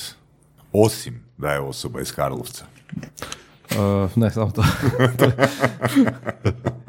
pa nije, ja kao, znaš, ja sam ti bio, kad sam ja uložio te novce u, u Alberta i ja sam bio napisao taj neki blog post, naslov je bio so apparently I'm an investor now, jer kao ja nisam to, kao ja nisam sad neki ono, znaš, da sam ja profesionalni investitor i kao ja sad cijele dane kao sjedim i gledam u koji startup ću uložiti novce. I u biti sam shvatio s vremenom da sam ja loš investitor. Znači ja, A to je feedback Albertu. da, ne, ne, ne. Ok, čekaj, čekaj, moraš onda reći šta je loš investitor. Sad, sad ću ti reći što sam loš investitor. Zato što ja ti sam mislio da će to sa Albertom funkcionirati tako da kao, kao ta tema da kao biti investitor. Kao. I ja sam mislio kao, aha, ću njemu dati neke novce i onda kao to je to, znaš. A on će to napraviti firmu od toga i kao, ne znam, za 50 godina će to meni biti dobro, ne. I kao, ajde, mi ćemo se malo nešto čutit, ali zapravo, ponta moja je da ja nisam ono hands off, taj tip Čekaj, to, investitora. to znači da je Alfred sa- Albert sada na liniji? E, kako li? On call. On call. Cijelo vrijeme je prisutan support. Pa dosta se kužiš mi često i čujemo i svašta, jer kao to je to, znači ja ne, ja ne mogu biti hands off, to sam shvatio. Ne, to biti to mi je, ono, ja volim sudjelovati u tim stvarima, a i kažem, nisam taj ono, tip, ne, nemam pojma, ono, nisam taj ono, hands, hands off i mi se kao uzmi novce i onda kao nešto radi. Mislim, ne znam iskreno ni kako su drugi, jer nije baš da se družim sa, da imamo ove investitorske večere ili nešto, pa ne znam kako to drugi radi, možda bi trebao, ali da, ja sam dosta uključen u to sa njim i to mi je zanimljivo. A biti ništa drugo ne, pazi, gledaj, znači mi lovu, lovu koju imamo iz Infinuma smo investirali u produkti, ja sam neku svoju privatnu lovu investirao u Alberta i kao što se tiče tehnološkog, to, kao to je to, ne? nemam ja sad tu nešto drugo da ja biram. A sad me pitaš zašto u Alberta sam investirao, to je biti vrlo jednostavno, zato što je kao ja sam njega upoznao i tamo on je bio klinac, ima ne znam, 17, koliko, 18 godina Da. i kao on je meni došao s tim nešto, on to radi, kao, Kako ti je došao i gdje ti je došao? pa došao mi je, mislim, ured, da, tada. Mislim, ja sam čuo s njime isto, on je mene, znam, svako malo me nešto cimao, da mu nešto kaže mi. I onda je došao jednom mi pokazao to šta radi, to je bio taj, taj Game Boy Maker Buino koji je postao. I ja to gledam kao šta, ok, šta ti s tim? Kao, pa ne, ne znam, nemam to što šta će, ali kao, to je moja ideja, kao ja bi to htio. I onda smo pričali o tome kao, ok, kao jedan Kickstarter, a kao ti to nećeš moći napraviti no, ne, no, bez para, ne. Ja sam rekao, ok, kao, ajde, ja ti dam neke pare. A mislim, glavni razlog je zato što je mali je pametan i hoće raditi. To su dva osnovna kriterija. Tri, i da je iz Karlovca. Znači, pametan, hoćeš raditi i da si iz Karlovca. I to ti je to, znaš, ti, ti, ja nisam apsolutno, ne, znači nije, ne- nema meni biznis plan, ni, ni, ni- ni- ništa tu nije postojalo, to je bilo samo, e, gle, na, na neko, ono, blind faith, ne. Jer većina stvari na kraju ovisi o ljudima. Kužiš, kao dobri ljudi će napraviti nešto dobro. Možda to neće biti ovo, možda će biti nešto um, nešto, mislim, iako kao ovo je sad već sada ono veliki uspjeh, znači to je firma koja funkcionira, proizvodi, prodaje, Desetak zaposlenih, 10, 12, 12. tako je, ima ono hrpu, ono backlog ideja šta će dalje, U, širi kol- se. u koliko godina TCA? Pa ne znam, mislim da smo biti sad, ovo je druga godina, valjda, tako nešto. Nešto malo, da. Da, dve, tako nešto. Mislim, gledaj, ono, ima tu još toga da, da, da, da to stvarno ono budu te neke, ne, ne, nešto što se želi od toga, ali... Ali početak je tu, da. Tako, početak. Ali ništa toga što smo pričali, što si pričao, uh, ja barem nisam čuo, da bi, da bi opravdalo ono da si rekao da si loš investitor. Ne, nisam loš, ne da sam To loš kao da zbog loš... Karlovca, zbog Karlovca. Da, zbog Aha, znači samo taj kriterij treba, ono. Ma ne, ja sam samo loš u tome što kao nije ono da stavim pare i ne, ne brinem se o tome, nego kao ono, u- No, to je različiti stil, to je... da, vjerojatno, znaš, kao, bit sam full ono nekako aktivan i onda sam, pre, pre- prešao sam, prešao sam iz tog nekog ono investitora koji ti da pare u nekakvog ono, ono partnera, co-foundera, kao nazovite kako god hoćeš. ne. Mentora. Mentor, šta god. Ono, Pa ni- mislim da je to čak i Albert spomenuo Je, na je, podcastu. je, je. Da je novac uh, beznačajan u odnosu na support koji dobiva. Na? Da. Da, to, to, to, u biti to se to pretvorilo, zato kažem, ja sam ono, drugačiji sam nekako sad u svemu tome. I meni to paše, zato što meni je kao najbitnije u tome da to bude dobro i da to funkcionira i da to jednog dana uspije, kao da smo mi ponosni, znaš, da kad to pogledamo, da kažemo, ok, znaš, Mislim, on je napravio jednu drugu stvar koju nije puno ljudi napravilo, između ostalog nisam ni ja napravio, to je da je odustao od faksa. I to je, kao sad, je li to dobro ili loše, možemo diskutirati o tome, ali je fora u tome da je on očito pokazao commitment Da. koji malo ko će pokazati. Da. To je onako... E, sad, da li je to commitment ili jednostavno linija ono, manjeg otpora? Ha, nema veze, on je jednostavno sve, kužiš kako sve stavio u jednu košaru. Da. E sad, zašto je to napravio, to je njegova stvar. On je mene tad pitao, kao, e, šta ti misliš, ja treba ići na faks? Ja sam rekao, znači, to ti ne, ne, ne želim ti to reći. Da. Kao, mislim, nije, nije, to nije moja odluka. kužiš. To kao da ti kažem, ono, s kim da se oženiš. To, to, to nije moja stvar, to ti moraš samo odlučiti i tako napraviti. I ok, onda kao nešto grunta, grunta, zove, zove mene za tipa tjedan dana. Ja sam malo razmišljao, i znaš šta, kao, ako ja sad pet godina kao idem na faks, ili ako ja sad pet godina radim kao taj circuit mess, šta, ti- ja sam malo razmišljao, čeg ću imati više koristi, kao, i šta će biti bolje. Ja sam zaključio da će to biti ovo i onda ja neću ići na faks. Ha, pa, mislim, log- A ne, neka logika tu Čim je postoji. postavio pitanje, znaš odgovor, da? Da, to je ono, ono, loaded question, šta Da, kažu. da. Sigurno, da. Da. A, ali to je isto nekako američki princip, jel tako? Znači, ono, tipa, a, kreni rano, kreni napravi biznis, ono, fail off ako treba, ako, jel, ako ne treba, ne, nemoj, naravno, ali a, budi poduzetan. Umjesto, ono, idi sad nešto formalno... Bu- Budi poduzetan je sigurno američki princip, ali malo je drugačija situacija tamo. Znači ti Da, tamo... naravno, situacija je posve Da, drugačija. da, ali u biti glavna stvar što je različito je što ti tamo kad ideš na faks, ti na faks ne gledaš kao kod nas, kao idem na faks, uglavnom je to plaćeno, ne, tamo je to trošak, Da. tamo je to ozbiljan trošak. Investicija. Tako, Po mogućnosti. e, bravo, bravo, to, po mogućnosti, jel?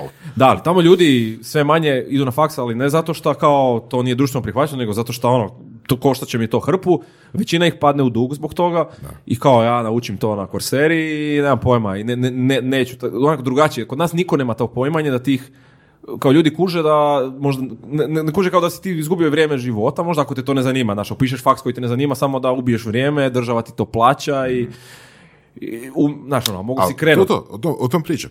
Znači, tipa, ne znam, ono, a, gomila biznisa u Americi je ono, ne tipa high tech, ne tipa ono, neke teške industrije, nego ono, čovjek koji ima, šta ja znam, od, od restorana, što je onako banalno, mislim, ono, nije vezan za ovu temu možda, a do nekih ono firme od dva, tri čovjeka koji, ne znam, rade, šta ja znam, kose travu. Da, generalno poduzetništvo, tamo se onako stvarno puno cijeni. Ne? Da. Mislim i kod nas, kaj To mislim, cijeni. cijeni se. Mislim i kod nas se sve više cijeni. Kao, dosta ljudi kod nas prigovaraju, a mi jadni poduzetnici, ne, ne znam, ne bi rekao. Kao, ja nikad nisam osjetio da itko prema nama ima nekakav ono ne, pretjerano negativan stav, pogotovo sad u zadnjih par godina. Kao kuže ljudi za to što... I ne mislim, kad kažem mi, ne mislim na Infinum, mislim na sve firme kao Infinum u Hrvatskoj kao ljudi to vole, znači mi smo heroji njima, sve, sve takve firme koje su ono, došle i stvorile nešto iz ničega i ljudi to cijene. Ne bih rekao da imaju kao Mislim da je to iz nek- Dobro, neka, da. neka, neka davno je više toga Taj bilo. level da, ali ono što je Vorac rekao, ono, da netko u Hrvatskoj otvori firmu za košnju trave, o, tu osobu uopće ne bi percipirali poduzetnikom, znaš. Da, da, da, To tamo je to, tamo da, je to normalno, to- tamo je to ono, ono što se podrazumije pod, uh, pod imenom poduzetnikom, da, Da, da, poduzetnik. da, mislim da ste u pravu oko toga, vjerojatno. Kod nas eventualno što, što možda, znači nije, nije to sasvim jasno, tipa da je poduzetnik onaj koji ima šta ja znam, x ili, ili x desetaka zaposlenika, jel? Dok je tamo Pa da, poduzetnik ne, znaš onaj zašto, koji ima... da, postoji ta riječ i- obrtnik, postoji ta riječ obrtnik kod nas, pa poduzetnik, znaš ono, mislim sve to, znaš, po, po poduzetnici kao ono, Da, da, da. da. tako da nemam pojma, ono. mislim da Da, ne, definitivno imamo još godine da, da prođemo do, ono, do, do mislim kao, vi, vi, ste, ovaj podcast je ono, po- poduzet, kao, vi ste, po- vi ste nešto poduzeli, vi ste napravili neku stvar koju prije nije bilo i to je velika vrijednost, ne, tako da to, to treba najviše cijeniti, u svemu tome. Krenut u nešto bez da percipiraš stotine milijuna nečega, na? Možda na kraju ne bude ništa. Ili minus. a možda bude... Ali dobro. Da, možda bude Ovoga. ogromno. Kako si ti radio na sebi u tom procesu? Kako si se educirao? Spomenuo si sad kurseru, ne znam da li ima veze ili nema veze. Pa čak i ne, nisam nikad bio na kurseri.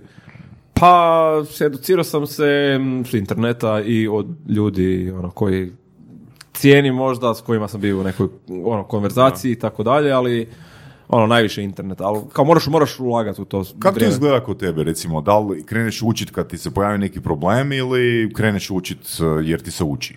Pa ne znam. A ja sam tip osobe koji kad gleda, mislim ne znam kako vi to radite, ali recimo ja kad gledam neku seriju i ako neko kaže neku riječ koju ja ne znam šta je, ja idem odmah googlat. Kao, iako uopće nije bitna, ne, ne, znam, ne, ne, ne, kao, i mene kad god nešto zanima, ja ću to ići googlat ili ću, tipa u razgovoru kad pričam s nekim, sad mi on neko kaže, ja nemam srama oko, oko toga da nešto ne znam. I, onda, i mislim da masa ljudi kao, koji su kao da dobri poslu su, su slični. Da. E, nemaš srama. Kindle, Kindle, jel? Kendall, ko? Ne, Kindle, Kindle za čitanje. Sam Koji ima, Ke- Kendall Jenner. koji ima ugrađeni jel, dictionary. Dictionary, da. Pa, znaš, i onda kužiš kao, meni nije sramo ako ti sad nešto, ja nešto pričamo i ti kažeš nešto, ja ne znam šta je to, hoćete pitati šta je to i ti ćeš mi to reći, kao kad imaš kao taj način funkcioniranja, ti kroz na 15 godina firme kao naučiš svašta o svačemu. A i ne znam, ono, pratiš neke ljude koji su pametniji od tebe, šta, Twitter mi je recimo dobar. Twitter kod nas ne funkcionira baš, ne znam, vi koristite Twitter. Ja osobno ne. E pa to je to, nikoga u Hrvatskoj ne koristi, jer šta ja znam zašto, ali recimo Twitter vani funkcionira i onda možeš puno naučiti njega. A, sad si spomenuo jednu a, zanimljivu riječ, a, nekak smo Voras i ja par puta diskutirali a, i ja bih čak rekao da sam stvorio čvrsto uvjerenje oko toga da se svaki naš problem zapravo u esenciji svodi na problem sa samopouznanjem. Aha. A, rekao, e, kod s Albertom smo pričali koji je savjet koji bi dao nekome koji ima šest godina ide, a jesi slušao podcast Albertom? Jesam. Koji bi savjet dao nekome koji ide u prvi razred osnovne, drugi razred osnovne, ono, koju jednu stvar da napravi? I zapravo je isti odgovor, isti odgovor, znači samopouzdanje, digni tu ruku. Na? Jesi ikad imao problem sa samopouzdanjem? Pa sigurno sam imao probleme sa tom. Mislim, ne, ne znam sad hoću se Kao sjetiti kalkulirao, primjera. razmišljao, ne trebaš se sjetiti Mislim da primjera. svi ljudi imaju probleme do, do neke razine sa samopouzdanjem. Samo je pitanje vjerojatno kako se nosiš s tim, znaš, kao, kak ti, ono, to rješavaš. Mislim, da mislim, na, na, najveći problemi meni sa samopouzdanjem su, kako bih rekao, moja osobnost je vrlo usko vezana uz, ja bih rekao, firmu, zato što to je kao to što radim već 15 godina i kad firmi ide loše, onda sam ja loš, ne? Znači svaka, kako bih rekao, znači, Što bi značilo ti, ti si loš? pa ne, kao ono, odgovornost je na meni ako nešto ne valja. Mislim, uvjetno rečeno, naravno, nije, nije sam, ali kužiš kao, sjećaš se ne, loše oko toga. Da, firma, to si ti. Pa da, ali ne možda u kao nekom negativnom smislu riječi, nego kao to te malo i motivira nekad kad to e, možda vediš u sebe, ali nekako uvijek ono, to nikad dugo ne traje. Poanta da te situacije ne smije ti dugo trajati, ne smiješ sad ti ono u joj, joj, loš sam, firma je loša, sve je loše i onda kao tako mjesec dana. Ne, to, to nema A smisla. što radiš u takvim situacijama? Pa ne, pričam sa ženom. Kao, pričam sa ženom i sad mi onda, onda mi ona kaže, e, a se sjećaš ono kad si mi prije, znaš, kad smo pričali prije šest mjeseci pa je bila kao ono, a da, da, pa da. I onda nekog vremena skužiš da to sve je neki roller coaster i sad bi Da. ono, sve kraće ti traju takve nekakve situacije, ono, doslovno 10 minuta i kao ideš dalje. Bitno je ne previše kao o tome, time se bavi. Ali ja, ja se, ovo, ovo si super rekao, znači ja se s tom slažem. Samo poznanje je ključno za, za jako puno stvari. Mm, ima ta naravno granica kad to preraste u neku bahatost i aroganciju, ali ako to uspiješ držati ispod toga, mislim da je samopouzdanje ono jako pozitivna karakteristika, jer ono, imaš to kao mogu, ja to mogu. Da. Mislim, to- je možda i povezano, ili nije, ti ćeš odgovoriti na pitanje, a, napredovanje unutar firme. Rekao si da po defaultu ljudi dolaze koji imaju skillove, je li tako? Ne do, da, mislim, ljudi koje mi promoviramo su primarno skillovi u tom poslu koji oni rade, nisu možda menadžeri, nisu, nemaju iskustva u menadžiranju ljudi. To je ono što oni nauče kasnije. Ne? A kod promoviranja, jel oni pokazuju neku izgrađenije samopouzdanje ili to nužno nema veze? Pa kako kada, ono, pokazuju, mislim, da je dobro pitanje, baš razmišljam sada. Pa ima svega, ima svega, ali rekao bi da, da, te, teško je voditi ljudi ako nemaš samopoznanje. Da. To je definitivno jer... I opet mislim, razlog zbog čega postavljam to pitanje, e, teško se možda u timu nametnut nekome, na- nametnut ono za promociju, ako drugi članovi tima imaju više samopouzdanja. Znaš? Da. To je, to je ono nešto što mi pada na pamet, na? Da, definitivno ono, što, što znači nametnut se, ne znam šta misliš kao po tim. Pa jednostavno ono ljudi koji, ne, koji jednostavno ono nisu, ajmo reći pod navodnicima nametljivi, ne da sad asociram Aha, riječ aha. samopouzdanje s nametljivošću, ali koji su introvertirani i Da. ne znaju jednostavno se pozicionirati, ajmo reći. Na. Pa evo, Toliko dobro kao neki drugi, na? ne da se uopće ne znaju. Da, slažem se, sigurno je lakše ovima koji nisu, ali recimo imamo situacije ljudi koji jesu ono, introvertirani, koji su ono ispali fenomenalni. Zato što je jednostavno oni, e, ako, ako znaju, ako znaju posao, ako znaju znanje.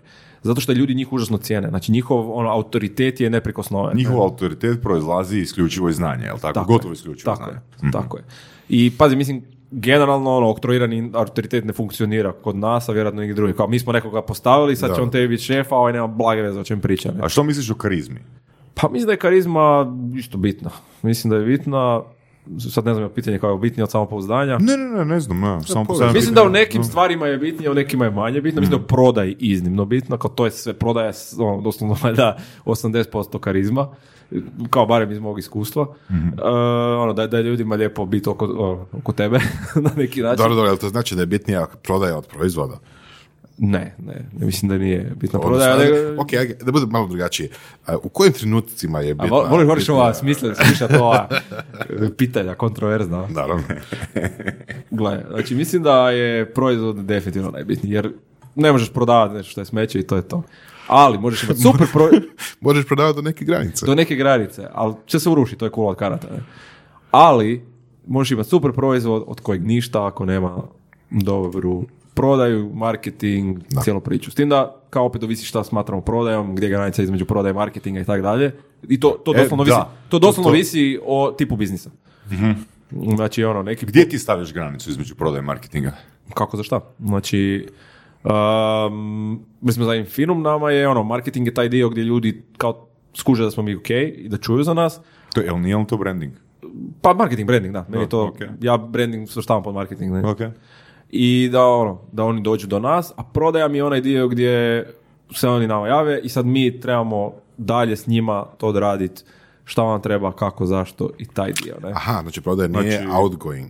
Pa može biti outgoing, nama konkretno recimo da Infinum nije toliko, niti Ok. ne radimo baš to, više nam je ono da nam se ljudi javljaju.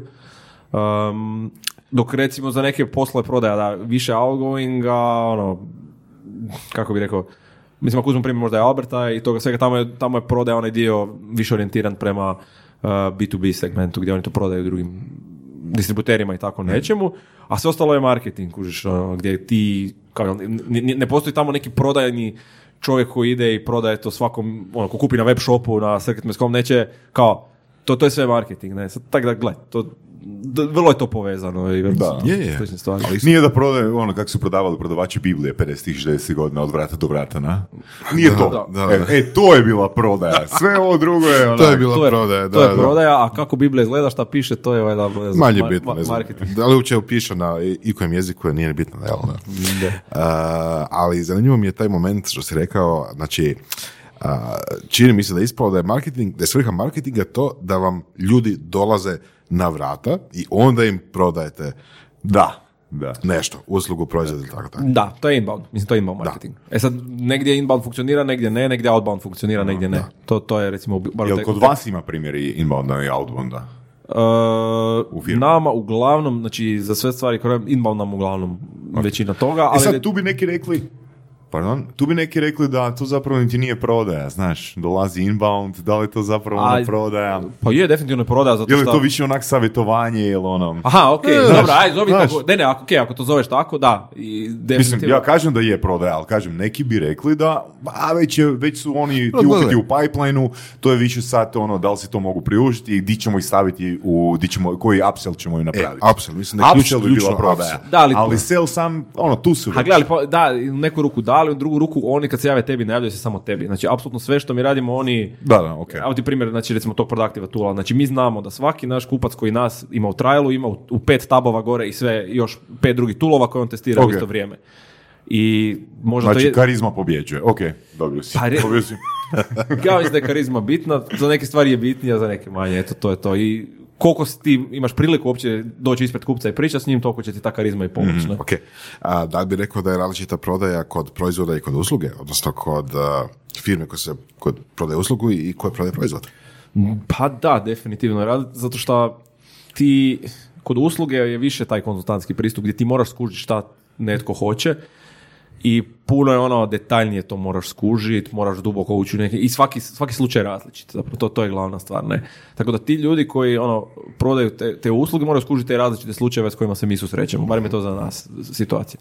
Proizvod je uglavnom ti se nakon nekog vremena počne ponavljati. Znači, sve, ono, firme koje ga počnu koristiti su ti sve slične. Znači, mi radimo proizvod za agencije, digitalne agencije, kreativne agencije, dizajn studije i tako dalje, ali kao, s- nakon nekog vremena kao samo čuješ iste probleme, i isti, isti, mislim, iste ona pitanja imaju i onako počne se, po- počneš vidjeti neke uzorke. Recimo, To je super. super, super, Jel to da. je jedna glavna dis- distinkcija između proizvoda i usluge? Znači, proizvod je nešto što je ono zapakirano, dolaze uvijek, isti klijenti, iste, mislim, isti- Lakše, lakše je komunicirati ono što proizvod radi. na primjer, na primjer, da. Ali čisto stajališta klijenata da je manje varijacija možda. Tako, da, mislim, kod proizvoda oni, do, oni to šta vide, to je uglavnom to. Ne? Ti imaš, možeš prodati to što hoćeš, a kod usluge je ono nebo granica, mi bi to ovako, onako, znaš, hoćemo koliko vam treba 10 sati ili 10.000 sati, kao, će nam treba za to nešto što vi želite. Da mi skužimo to što vi želite, e, to je trik, ne? To, je, to je taj izazov, kao kako dođemo do toga. Ne? Mm, To su glavne neke razlike. Da, da, da. Pa mislim da je, mislim da je to. Mislim, čini mi se barem da je to razlika. A, kako si ti s pikovima na početku? Kako si ti gradio svoje, svoje vještine komuniciranja i, i e, pičanja? Pa ja sam ti, kao kako sam ja ono programer bio, jesam, kao ne znam kako da se to zove. Samim tim što si programer, znači imao si izrazit potencijal za dobar sales uh, pitch, jel da? Pa ja sam ne znam što ti kao impliciraš sa ovim, kao imam feeling da pokušavaš reći da, što, što mislim da nije, mislim da je to jedan stereotip, kao ljudi vole, Pa ono, zato ga opravdaj. zato mislim da ljudi vole smještat e, programere u te neke kutije, ovaj, što mislim da nije istina. Um, gledaj, meni je, Dobro, ok, svi programeri osim onih iz Karlovca. su, da, znaš šta ti je? Tim što sam bio programer sam imao nekako, ajmo reći, jako dobro poznavanje te materije. kuži. To je glavna stvar zašto bi ljudi htjeli raditi tada sa mnom ili s nama. Što, kao, to, to, to su skužili, aha, ok, ovaj tip zna o čemu priča. Evo, doslovno, kao, na kraju sam ja njima projecirao, ja bih rekao taj feeling. Aha, ovaj tip zna o čemu priča. A druga stvar je nekako su dobili dojam ono da si ok normalan, da imaš integritet, da ih neće. Kuži, Šta, šta, ti, šta ti je zeznuto? Opet se vraćamo taj primjer građanja zgrade, kuće, ne? Znaš kad ti ono ovaj krene graditi, onda nestane u pola posla i nema ga. Kuš, ti si u ogromnom problemu. Ti si u većem problemu nego da ni, i veliko povjerenje. Ti kad kupaš proizvod, ako se vraćamo na to, ti taj proizvod ako nije nešto što ti ono, mm, u našem slučaju je, ali recimo neki ono drugačiji tip softvera, pa promijenit ćeš ga. Kao, uzet ćeš neki drugi, eksportat ćeš podatke, kao nije tolika drama.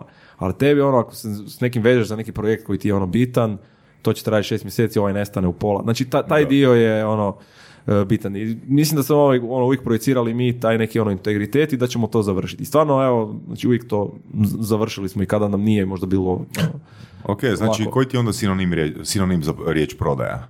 Koji je tvoj sinonim? sinonim za riječ prodaja.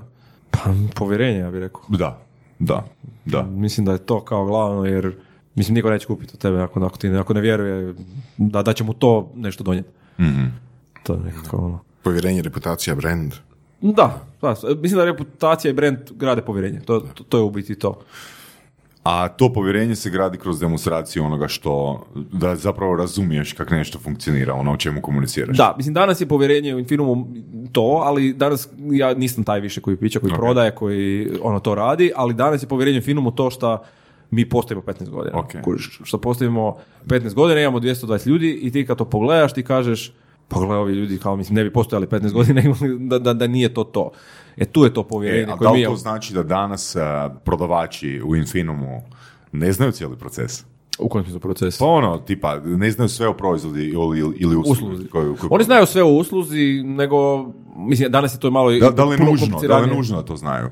Uh, pa nije nužno da sve znaju. Da, ok. Da, mi- mislim malo je sad, da, da, to je drugačije. Mi sad imamo onako tim više koji Mm. ti ono, priča sa ljudima, pa znači imaš nekog ko radi taj prodajni dio, on i ne može znati sve. On zna neke stvari, ali neke tehničke karakteristike on ne može znati. Imamo ljude koji sudjeluju u tom aspektu, dizajn karakteristike. Kao ima tu, zato što su i ti proizvodi postali puno kompliciraniji. Mm. Nije ti to više ono, tak jednostavno kao što je bilo nekad. Sada je to ono mobilna aplikacija, pa neki backend kompliciran iza, pa ono dizajn, i drugo. pa to sve treba raditi na mobitelima, tabletima, na kompjuteru, pa mora, znaš, e, nekakva analitika podataka, pa kako ćemo korisnike dovesti na to, pa znaš, e, to ako je to nešto veliko, ono to moraš razbiti na nekakve manje dijelove, jer inače se neće moći menadžirati. Moraš odabrati tehnologiju koja neće nestati za dvije godine, inače si klijenta uvalio u probleme. On imaš milion nekakvih kužiš tu, tu stvari koje treba odlučiti. Da. Um, ovaj, ono kad si rekao da ono, firma to si ti, odnosno da si vezan za uspjeh i neuspjeh svoje firme i da ti je to više manje cool i jel, uživaš u tome, a, to je sve skupa nekako odlika foundera, jel? nekog ko je osnovao firmu i to je sad njegov život ili njezin, jel? Um, da li si kad mislio zaposliti menadžera i ti biti samo vlasnik, a onda prepustiti nekome da radi operativu? Mislim, Pa, to je posao. Da, pa ja ne radim operativu. Mislim, ja sam već praktički u toj nekoj možda fazi, recimo Nixa, koji je operativni direktor kod nas, on, što se tiče neke operative, on tu hendla ono, većinu toga. I on je ono izvrstan lik za to. On je, on je bolji lik od mene za to. Ja nisam najbolji lik da radim operativu. E, to je super za reći. Da, da, da, ne, definitivno. Ili, ne znam, ovaj dio oko zapošljavanja, e, špoler, Tanja, znači ljudi koji kod nas se bave oko toga, oni, ono, super rade taj dio. Tako da, ne, a ja apsolutno nisam vezan da ja moram, ono, raditi svaku stvar u toj, toj firmi ili da ja se moram uplicati u to, ne, meni to uopće ne... Mislim, kao prvo, ono, moraš imati ok, ljude, moraš imati dobre ljude, ali moraš im i vjerovat, moraš im i dat, kužiš da, da ono, na neki način i riješene ruke i da, da, da to rade, ne. Tako da, mislim da ne, ne znam sad da li bi kao ono, znaš, kao zaposli sad da dovedeš nekoga izvana, ono, ne, ne, ne, ne bi to, ja mislim, Zato ne znam, ne znam. Ne, tebi ne, previše zanimljivo u, u, u ne, firmi? ne, ne, ne, nego zato što bolje je vjerojatno nekoga iz firme, ne, ko, ko je, Dobro, mislim, ok, svejedno, da li je van iz, ili iz firme, ali tipa, a, da li si kada razmišljao, ne znam, da, ne znam, ili odeš, što je popularno vani reći, u mirovinu, jel, pa onda, ne znam, provedeš sljedećih, ono, 10 ili 20 ili 50 godina negdje na Havajima, ili, ne znam, da kreneš nešto novo. Pa ja na neki način radim stalno nešto novo. Kužiš, ja sam si nekako ono preorganizirao svoj posao da uh, znači evo recimo zadnjih tih godinu dvije, ono stalno radim recimo puno s tim produktivom i to nam ono gro raste i dosta se bavim s tim dijelom posla. Dok recimo nekim operativnim dijelom posla se ne bavim toliko i ono ko što sam rekao, ono, Niksa to ono stvarno vodi fenomenalno. I sad kužiš, E, kao ja sam mogao ono reći kao e sad u mirovinu pa kao i, znači ne, ne bi se puno nešto promijenilo. Ja sam prije recimo vodio i tu prodaju, više ni to ne radim, znači imamo i tamo tim ljudi. Ja sam mogao reći kao idem sad u mirovinu, ali zapravo kao ako sam si nekako preorganizirao posao pa radim neke druge stvari, s druge strane je se tu nekim drugim ljudima otvorilo, ajmo reći, prostor da i oni rastu. Tako da šta ja znam, ono, hoće mi se ići na Havaje, neće, pa mislim, bio sam na Havajima, lijepi su kao, mogu si zamisliti da uđu, ali da. kužim kad me pitaš, Da. ne znam ti reći, nije, nije mi, ne, ne bi rekao ni da ni ne, nemam pojma, ono, znaš, teško je reći šta će biti. ono, Dobro, u mo- budućnosti. možeš li si priuštiti da na dva mjeseca odeš sada, negdje? Da, mogu skroz. Mislim, mora bi ono na- prije to posložiti, ali ne bi ništa se desilo. Šest mjeseci. Ma mogu, mogu, ono, Ok. Mm, više možda na ono nekim drugim stvarima ko- koje sad su na meni, gdje nisam uspio ono na nekoga to izdelegirati, ali to mi je isto plan. Mislim da je cijeli ono trik ono izmicanje, kuš. Znači da, da ti ono nađeš ljude i da im daš ono prave ljude i daš im prave odgovornosti, pravi posao i onda oni to Da. ono mogu raditi. To, to, to, to je bar moja bila strategija, sad ono će to uspjevati, za ovih vidjet ćemo. Mislim, i cijela ta priča oko mirovine, to je onak isto malo, malo jel, šala, jer a, ako je neko stvarno poduzetnik, ako je neko stvarno ono, ambiciozan i poduzetan, ne ostane u mirovini nikad. Pa dobro, da, mislim da je bolje, bolje to zapravo ciljano pitanje može li si priuštiti dva ili šest mjeseci da ne, ono, sve, sve prebaci i da se može isključiti skroz. I drugo je sad da li bi se u glavi mogao isključiti. Jel bi se u glavi mogao isključiti? Pa, šta, mogu bi se valjda isključiti. Znaš šta je oko toga? Evo, evo, nemamo video podcast, znači stišće zube, ono... Znaš šta, ne volim reći ništa dok dobro ne razmislim. To mi je uvijek onako. Ovo je zanimljivo što si rekao za tu mirovinu, kao da ne možeš dugo ostati u mirovini. To je jedna stvar, ali pusti taj uvijek problem drugog uspjeha. To je, ako se vratimo na bendove, to ti je ono, znaš kao, eh, ono, prvi dva, tri albuma dobri i onda se ostalo smeće. Uži, to je užasno čest fenomen, zato što je teško ponoviti uspjeh. I, ono, Čekaj, ali, mislim... ja vjerujem da znaš, ono, ma- ma- ma- masa poduzetnika ima taj ono, problem kao sad ću ja ne znam, umirovit, prodat firmu i kao onda znaš, imaju hrpu para i sad će oni nešto raditi drugi put. Ne? A ne znači da će drugi put uspjeti. Ne Može, znači da samo bila sreća. Sreća je ogroman faktor isto. Znači, Jel, timing, moguće. sreća. Jeste, jeste vi imali faktor sreće? Timing, ja bih rekao da smo imali faktor timinga. Znači, to, je- to je jednako sreća. Upravo tako, da. Timing je definitivno da smo mi to radili u neko vrijeme dok je, radili smo mobile, mobile je raso i definitivno ono, je to bio bitan faktor. Da, mislim, nem- nema garancije, nema sa garancije Nema da, garancije. da će neko napraviti ovaj dva puta ili pet puta ili deset puta veliku firmu opet iz početka, ali imamo taj koncept jel, serijskog poduzetnika, što Da. bi se, mislim, moglo aplicirati na tebe, jel? S obzirom da već imaš tri ili dvije i pol eh, firme koje su ono dosta uspješne. Pa da, ja ne bi se zvao serijski poduzetnik, jer uh, ja sam paralelni poduzetnik, onda serijski je onaj koji, znaš, ono, proda pa ide dalje, dok ja recimo to sve i dalje, ono, radim, funkcioniram i uključen sam u sve to, ali da, ima tu ne- nešto tome definitivno. Dobro, Bill, postoji iznos za koji bi, u biti ne, za koliko bi prodao svoje udjele u firmama? Jel postoji, po- postoji taj iznos? Pa gledaj, mi smo dobili puno ponuda, znači mi ti svako malo nas neko kontaktira, u biti prestali smo se javljati na te, nismo dobili ponude ono da smo došli do brojke, ali na svako malo nam se neko javi, e pa kao ajde da mi nešto pričamo, Jel jeste, postoji iznos ili ne postoji? da bi sada prodao. Da. Pa ne, znam, neki sigurno ono nemoralni postoji, ali za nekakav tržišni trenutno ne bi prodao. Znači ono, koliko to vrijedi sada na tržištu, Da je duplo veći nego, da je duplo veći meni iznos nego vjerojatno ne bi ni onda, da. Pet puta. Možda. Ok.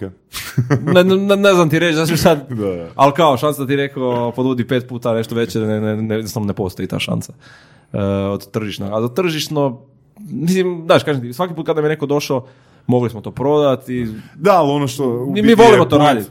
Ono, point je u tome da nisi toliko baš vezan za, za, za firmu da ne bi razmotrio da dođe nemoralna ponuda. Mislim da je to point. Pa mislim da je point da nemoralne ponude se baš zato zovu nemoralne, jer te postavljaju jednu, mislim kao najiskrenije u neku situaciju i ti razmišljaš, ok, ono, hoće se ovo ikad više desiti, ali isto tako ne postoje. Znači ja, ja mogu ti točno reći da ne postoji ta situacija gdje nama netko, po- kao, pričamo o Ne- nekoj ne- fiktivnoj situaciji. Znači ono. neće doći, ne znam, šejk u helikopteru i sad ne znam, izvoditi. Ma ono, neće, to su priče za malu ono. djecu, znaš, kao da će se to past sa neba i doće tu neko i da će ti ono 10 puta više jer sam mu ja Ok. zgodan, znaš. Ne, ne, ne, nije to to. Ajmo s druge strane, da ti ono padne s Marsa, šta je, znam, 50 milijuna eura. Šta bi napravio? A da nemaš što stringe tečit. Šta bi napravio sa 50? Ponudio bi partnerima nemoralne ponude. Pa 50 milijuna su ozbiljni novci, da. Pa ništa, prvo bi ono, kupili neke aute još i tako, ne, to moramo. Pošteno. To je, to je aute. kompenzacija za onih 30.000 kuna Moramo 18. kupiti nek- nešto, to moramo prvo, prvo to moramo sve potrošiti, ono, I barem, barem, barem pet. Dobro. Kao od 50, barem pet, tako je. Ali, pa mislim da bi onda s tim bi vjerojatno radili nešto. Kao uopće ne mogu trenutno pojmi šta, ali bi pokušali napraviti nešto veliko s tim. I nešto veliko vjerojatno. No, kao ovdje i e, nešto kao što ne bi imao priliku da nemaš te novce. Ne? Znači, ne, ne- ne znam šta je to. Kao ne znam, jel bi izgradio sad tu hotel ili bi, da, kao ne znam šta bi s tim, ali nešto bi To- napravio. To, to, tim. sam baš htio reći, koji ono, ne bi, ne znam, napravio apartmane na moru, iznemljivo, ono, do- Pa ne bi vjerojatno apartmane, ali ne, ne znam, nešto bi napravio što bi, bi bilo ono fora da, da sam napravio to. ne znam si šta, šta, šta. Kao, e, posadio, ne znam šta, ono, hmelj, ne, nemam pojma, konoplju. konoplju, ne, ne znam, ne znam šta bi, kao. Teško bi je reći, ali kao vjerojatno da imam neku ideju, kao možda bi to po, i radio. Jesi li ti nekom ponudio nemoralnu ponudu ikad? Ne, ne. Ne, još. još, da. ono koje je interesantno kod uh, tebe, kod vas, je uh, cijena jednog slova. Da. Da. Češ Koliko, ste, koliko si spreman dati za jedno slovo? Novca. Da, mi smo dali, da.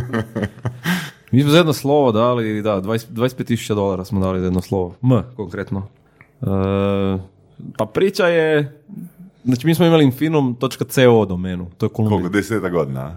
Da, manje, sedam, Da. sedam, da, možda čak i deset, da, ne znam točno, ali to je kolumbijska domena. Mi smo to kupili jer smo kao htjeli da, kao, da još zvuči kao kom, a kom nismo mogli dobiti, ne? Kolumbijski kartel. Da, mislim, niko ni ne zna da je to kolumbijska domena, ali svi to koriste ono, kao normalnu domenu. I u biti kao sam ja htio kupiti tu Infinum.com domenu dugo vremena, jer mislim da je to dobro za firmu i dobar je, ono, to nam je brand i to želimo imati. I onda sam tog nekog tipa ono, cimao sedam godina. Sam se ja s njim dopisivao, svake godine, e, bok Alex je ti kao prodao domenu. Pa ne bi, on, on je imao firmu koja se zvala Infinum negdje u Ohio i on je u biti ono, prvo nije htio jer je imao tu firmu, onda je tu firmu nešto ono zatvorio, onda je imao tu domenu, pa onda, da, to je bilo manje više od sed- sedam godina. Kao poanta svega je da, kao prva moja ponuda, ja sam njemu dao, ne znam, 2-3 tisuće dolara, on je tražio 120 ili tako nešto tisuća dolara. I ja sam rekao kao, ok, super, daš.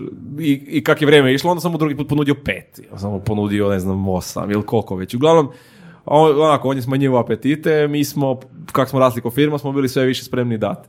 I nekako smo se našli u nekom trenutku ko neke brojke koje je onako njemu isto cool. Jer... I to je zanimljiv aset, zato što to je, to je stvar koja njemu, znači mi smo jedini kupac, on je jedini prodavač. Kao, mislim, ko će drugi platiti 25.000 dolara Infinum.com domenu na cijelom svijetu? Ako, a s druge strane, samo njega ju možemo kupiti, tako da to je ono, vrlo nelikvidna roba. Aha.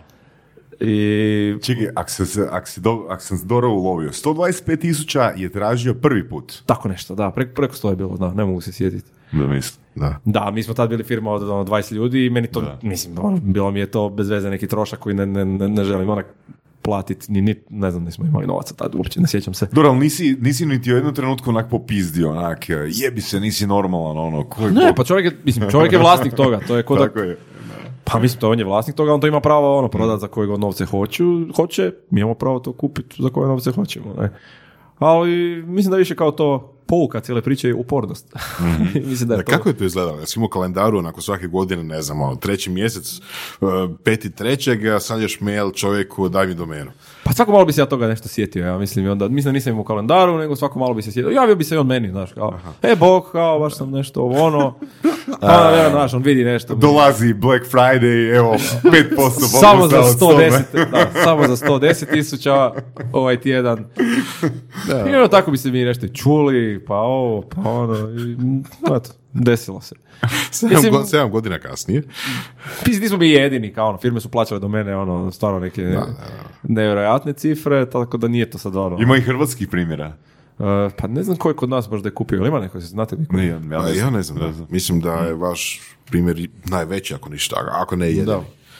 Da, mislim, znam da firme jesu kupovale do mene, ali ne znam sad ono za neke cifre i nije, kao mi smo toga i napravili kao realnu priču, napisali smo blog i ono, ispričali smo tu cijelu priču, pa je zato, mo- možda je neko zaista i kupio, a nije o tome napravio priču. Mi volimo pričati priče, ne, mi mm, kao, Sve je PR, sve je PR. Pa ne znam šta bi ti rekao, kao, u biti se slažem s tobom i ali to, to nikad nije krenulo s tim ciljem. Jednostavno, ono, ljudi, mi smo takvi ljudi i volimo ono, pričat, volimo, znaš, da, da, da volimo zabavu, volimo tak stvari, onda nekako je to s tim i krenulo. I onda to i ljudi oko nas vole i ono, to, to smo jednostavno mi. I to, mislim da je to meni jako bilo bitno, da se mi ne pokušavamo prema van pokazati drugačijima nego što jesmo. Znaš. To, to su ovi tvoji ping-pong stolovi i te fore, ne? Kao, sad mi smo, a, je- super smo zabavni jer imamo ping-pong stol. Ne, mislim, kao, nismo, nego Ali to je zapravo to, ono što si rekao prije, integritet uh, i povjerenje. Pa da. Ja hoće, kao često kad pričam o tome, pričam o autentičnosti. Znači da je to prema van izgleda kao što zaista je. E sad onda ako to zaista nije tako, onda je to... I onda ste još napravili parti, uh, napravili ste parti uh, slovama, jel da? Pa ono, tortu neku su naručili i onda smo to tamo nešto Da. jeli. To. Volimo te torte. Nije, nije bio partner sa McDonald'som, nešto. Isuse, nisam to ni sjetio. To, to, to, to je odlična ideja. Zašto nismo to sjetili? To, su, to smo mogli da napraviti. Ne, ne da bi pristali. Baš smo mogli, McDo- baš smo mogli, mogli smo bar cheeseburgere donijeti u firmu. E. Da bar to jedemo. Super, super ideja. A, ovaj kontent koji radite, te priče koje pričate, da li bi, mislim, da li su to više usmjerene prema stranom tržištu ili lokalno zbog developera, zbog potencijalnih a, lokalnih odnosa? Pa, pa ne znam, znaš, neke priče su relevantne lokalno, neke priče, znaš, ovo, smo kupili domenu jer je relevantno svugdje, meni se on se ona masa ekipe izvana javljala, to je super, to je ono, kao ludilo, Uh, dok neke stvari su možda recimo lokalno relevantne, tipa kao, ne znam, program tvog kompjutera je ro- lokalno relevantno. E, pa to, Ajmo to, tamo. to, to. A, a da, program tvog kompjutera je, mislim, kao, Čekaj, trebamo pustiti, a? Aj pusti, daj. E, A ovo se morate skinuti. Ne, ne, ček, ne, postavit ćemo ovoga. ne, ne, ako, ne, ne, ček, ne, ne znate kako ide. Znači, kad počne svirat pjesma, morate skinuti majice.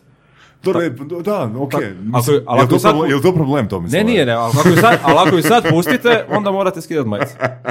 Dogovoreno? Ehm, A šta Pa, mora? čekaj, Da, da, čekaj, čekaj, samo malo. Nismo već skinuli majice. morate početi video raditi, da. da, evo, mi tvrdimo da jesmo. Ne, ne, ako puštaš, to je to. Čekaj, ali kad si ti skinuo majicu? Ono, uopće nisam skužio. Bilo stealth. James Bond. Uh, jes- ti si ferovac. Bio na tim par, uh, u, u ksetu? Dobro, ti si malo sta, uh, stariji. Ono. Uglavnom, to je sve krenulo ono, nekad bio davno, sam, da. nekad davno krenulo u ksetu, od računarske i kad počne svira program tvoj kompjuter, to je uvijek na kraju partija i svi počnu skidati majice. I to je sad preraslo u takav fenomen da ti imaš ono stotinu ljudi koji se ono počne skidat, po, to bi to izgleda ako šutka, ono, poganje. I to je ono toliko fenomen koji nama ono, se poč- kod nas događa na svakom partiju. I onda smo odlučili snimiti dokumentarac o tome. Evo, pozivamo, pozivamo uh, zaposlenike i šefove drugih firmi da javi da li kod njih tako. Nek- ne. e, onda, e, onda kao neki šlag na tortu smo za, za Bož, božićni parti prošle godine smo zvali Marinu Perazić da dođe. I onda je ona došla, to je bio ono veliki show i u biti smo to snimili. Mislim, dokumentarac nije samo o tome, to je više kao neki light motiv. Dokumentarac je o toj nekoj ono, ex sceni, o Denisu i Denisu, o, o glazbi, tim pjesmama, svemu tome. Čekaj, to se znači baš vi radili... Mi smo ga isproducirali, da. Da, da. I sad ide u biti po tim nekim filmskim festivalima i nismo ga još ni, ni pustili kao online. Evo i to je to, recimo kad ljudi pričaju zašto sad IT, zašto startup scena ili tako nešto, pa evo, znači, naprosto je dokumentarac koji ne bi postojao bez toga. Pa da, nama je to jednostavno bilo fora, kao ideja je došla, ono, Da. to, to, toliko je nekako zanimljiva ta stvar da kao zašto, zašto to ne... I To nam je, radili smo jedan dokumentarac prije, zove se Deda. Um, to je bilo o, o, jedan naših kolega iz firme, njegov deda je radio nekad u Gredelju, ne. I sad naš ured je tamo u biti gdje je sada ono bivši Gredelj. I on je project manager kod nas u firmi, on je doveo dedu jedan dan u firmu da mu pokaže kao šta mi radimo. I vodio ga je po firmi, znači to je čovjek koji ima, ne znam, 80 i nešto godina i on je njemu pokazivao ono šta je njegov posao i šta on radi i onda je deda u biti priča kako je to izgledalo nekad davno, kako je on to radio u Gredelju. I i onako ima tu užasno puno zanimljivih nekih momenata, što je isto, što je različito, Um, do, do, do kraja ono, imaš puno baš dovoljno dobri, mislim, pogledajte ga na YouTube, je priča deda u nekom trenutku i kaže, ono, pa kako radiš dobar posao, kao uvijek ćeš imat posla, ono, deda ima te neke životne mudrosti i to, i tako, ono, su- super mi je to bilo, ne. Da. Takve neke stvari ono, volimo raditi, mislim da je to dobro. A, linkat ćemo na YouTube, da. E, Da li je ovaj program- Možemo staviti e, i ovaj link na pro- program tvog kompjutera Ima prije, ne, prije nego je vani, možemo ga staviti na torrente ako ga dobijemo prije. Ne? E, da, da. je, da, da. Joj, nadam se da ga niko neće zripat na torrentima, to bi bilo grozno, ono. To je bilo strašno. strašno bi bilo, ono, da ga ljudi počnu skidati. I, i gledat, ono, još gore. Mislim, ako hoće najiskrenije, mi već smo mi razmišljali da ga kao stavimo na torrente, da bude kao, da bude uh, Samo da ga neko pogleda. pa više ono kao da bude fora na torrentima. A dobro, Svaki- trailer koji je svaki fora, pravi trailer je film. baš fora. Koji svaki pravi film, mora biti na torrentu. Može, stavit ćemo, da. da. Um, To kako se- izgleda tvoj dan? Da. Kako izgleda moj dan? Da. Pa, probudim se i ono, počnem raditi na kompjuteru i onda, I onda ideš u WC. a onda odem se istuširat. Uh, Pa obično jutro malo šljakamo doma, jer ne volim ove gužve ujutro. A kak sam ja u biti dosta naučen raditi remote, sam ono, i, znaš, ono, ti moraš se naviknuti, ono, pogotovo kad si tako ono, u Americi negdje, da radiš i, i asinkrono u nekom smislu i ono, da nisi u uredu i da možeš ljudima ono, iskomunicirati stvari bez da kao fizički vidiš. Tako da ja ono, mogu doma radit, eh, pa dođem u firmu negdje, ono, sredi dana i iskreno kao nije baš nešto glamurozno, kao cijeli dan se vrti oko toga da pričam s ljudima, tipkam s ljudima, sastanci neki, uh, pokušavam recimo smanjiti količinu sastanaka koliko uspijem. To ti je uvijek ono, neka dilema kod, kod menadžmenta ono, oko, oko sastanaka. Ne. S jedne strane su ti ogromni timesuck i razbiju ti dan ono, na neke Da. glupe male komade, s druge strane često se stvari ne pomiču bez njih. I onda je dobro ih raditi. Čuo sam za jedan startup, zapravo bio je tu samo za, u akceleratoru. Uh, Time Cube se zove, imaš malo kao kockicu 10 puta 10 cm puta 10, jel? Da. Koje namjestiš uh, vrijeme i ono nakon nekog vremena počne mijenjati boju iz zelene u žutu, u crvenu i na kraju počne blinkati. Ono, bing, bing, bing, bing, bing, kao gotov sastanak. Aha, kao želiti reći da završiš sastanak. Aha. Pa dobro, iskreno, kod nas se to desi samo po sebi, zato što obično bukiraš neku sobu i on ti ovako pred vratima neko stoji ono, i kao ajde... Bing, mi smo- bing, bing, mi- bing, Da, da, bing, kao, ej, jeste gotovi, jeste je pri kraju i onda kao ono, moraš izaći van jer ljudi su bukirali sobu, ne. I kak nam ono, kronično uvijek fali ureda i soblje i svega, onda uvijek te neko potjera. Tako da... Ok, ima i taj Ali motivator. cijela ta fora sa tim i je dobra, znači da ono timeboxer sastanke, da to nekako se završava, jer inače ono, to može trajati do besvijesti. Da. Koje knjige, materijale, YouTube, uh, klipove, kanale, blogove preporučaš? Pa ja ti baš knjige ne čitam i to mi je ono kao uvijek kad pričam s ljudima, onda mi kao svi ono... Pa rekao si razgovori, razgovori. Da. Ono, to, to znači da preporučaš uh, surove strasti, na? Da, ja volim podcast, ja jako volim slušati uh, generalno podcastove, to mi je onako super stvar. I generalno ono bilo kakve te ono, audio materijale, to možeš kao... Ne, nema vremena sad kao da sad sjedem i nešto. Ali baš, da, knjige, nik- nikako knjige. Ni audio knjige. Audio knjige još da, ali Kad si, evo, čisto jedno pitanje, kad si pokrenuo sa audio knjigama, prije koliko? Pa, ne znam, godinu, dvije, tako nešto. Nisam, Ok. nisam prije mislio toga. sam, mislio sam da je davnije. Ne, nije, ali to ti je moj problem, zašto ja se ne mogu, imam taj problem, ne mogu se skoncentrirati sad da ja čitam knjigu. Recimo, ja generalno puno čitam, ali to sve ono nekakav ono blog type content, ne? I to mi ono odgovara mom senzibilitetu da mogu ono tri i pol minute kao jednu stvar tu čitati, onda kao nešto me odvuče. A da sjedim, čitam knjigu, jednostavno ono nekako mi, ne znam, pred, predosadno mi postaje. Ne znam kako, ne znam kako bi ti rekao. Volim, pošteno, volim ok. brže komunici, konzumirati sadržaj. Ali recimo, podcastove, evo, recimo, recimo, ja podcastove da. sve slušam na tipa ono, jedan i pol, E, jedan, ok, e, to sam htio da, mislim, vi jako, vas htio dvojica jako smiješno slušate, zvučite na tamo jedan i pol, jedan sedam. Da. Da, ne znam, nisi se nikad slušao. Jesi probao kad na 0,5 poslušati? Nisam. Sigurno zvuči super. Uh, ok, ali imaš neke blogove koje često čitaš, koje preporučaš? Pa, slušam, najviše ti to funkcionira na način da ti ono zafollowam tipa tono ljudi na Twitteru koji su mi zanimljivi i onda oni ti ono plasiraju kontent koji je recimo zanimljiv i onda iz toga si ti vidiš, ah, klavo mi izgleda cool, ne, on, polaš, naslov, najčešće. Ok.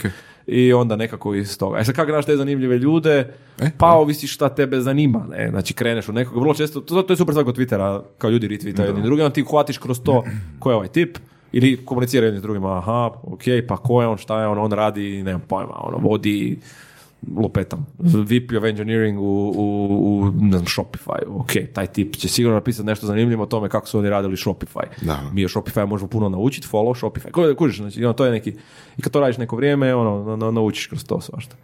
Um, to ti je moj model i onda to trpam tamo onaj neki pocket i to udaraš po tome i ok. Tom, Zar, Yeah. hvala ti puno ovoga što si bio gost surovih strasti, baš imaš onak fini, a, interesantan, dobar mindset za služitelje i za nas. E pa hvala lijepo. Zašto, zašto se zove surove strasti? To sam ja htio pitati. Nisi osjetio? Moj, e, pardon, sad možeš obući majicu. Čekaj malo. Poing, poing, poing, poing. Uh, pa surove strasti, znaš ono. To je ta strast. Da, To je ta strast koja se osjeća. ljudi idu za svojim strastima, jel? Voraš, Ponekad- voraš, ponekad baš, si fino odlakav bez majice. Tepih, tepih cijeli. Da. Džemper, mi to zovemo fini džemp, džemper. E, hvala vam što ste me zvali. Hvala puno što si došao. Fakat je bilo Hvala tebi što si došao kad si vidio da je projekt uspio surove strasti. Da. Pa gledaj, znači, to, to je vama veći kompliment nego meni, znači šta, šta sam pričekao. Hvala na podršci. Slušali ste podcast Surove strasti. Ako vam se sviđa, lajkajte. Ako se slažete s gostom, komentirajte. Ili ako se ne slažete, Ako imate pitanja za ovog ili druge goste, pišite nam u komentarima. šarite nas prijateljima sa sličnim interesima i čujemo se u sljedećoj epizodi.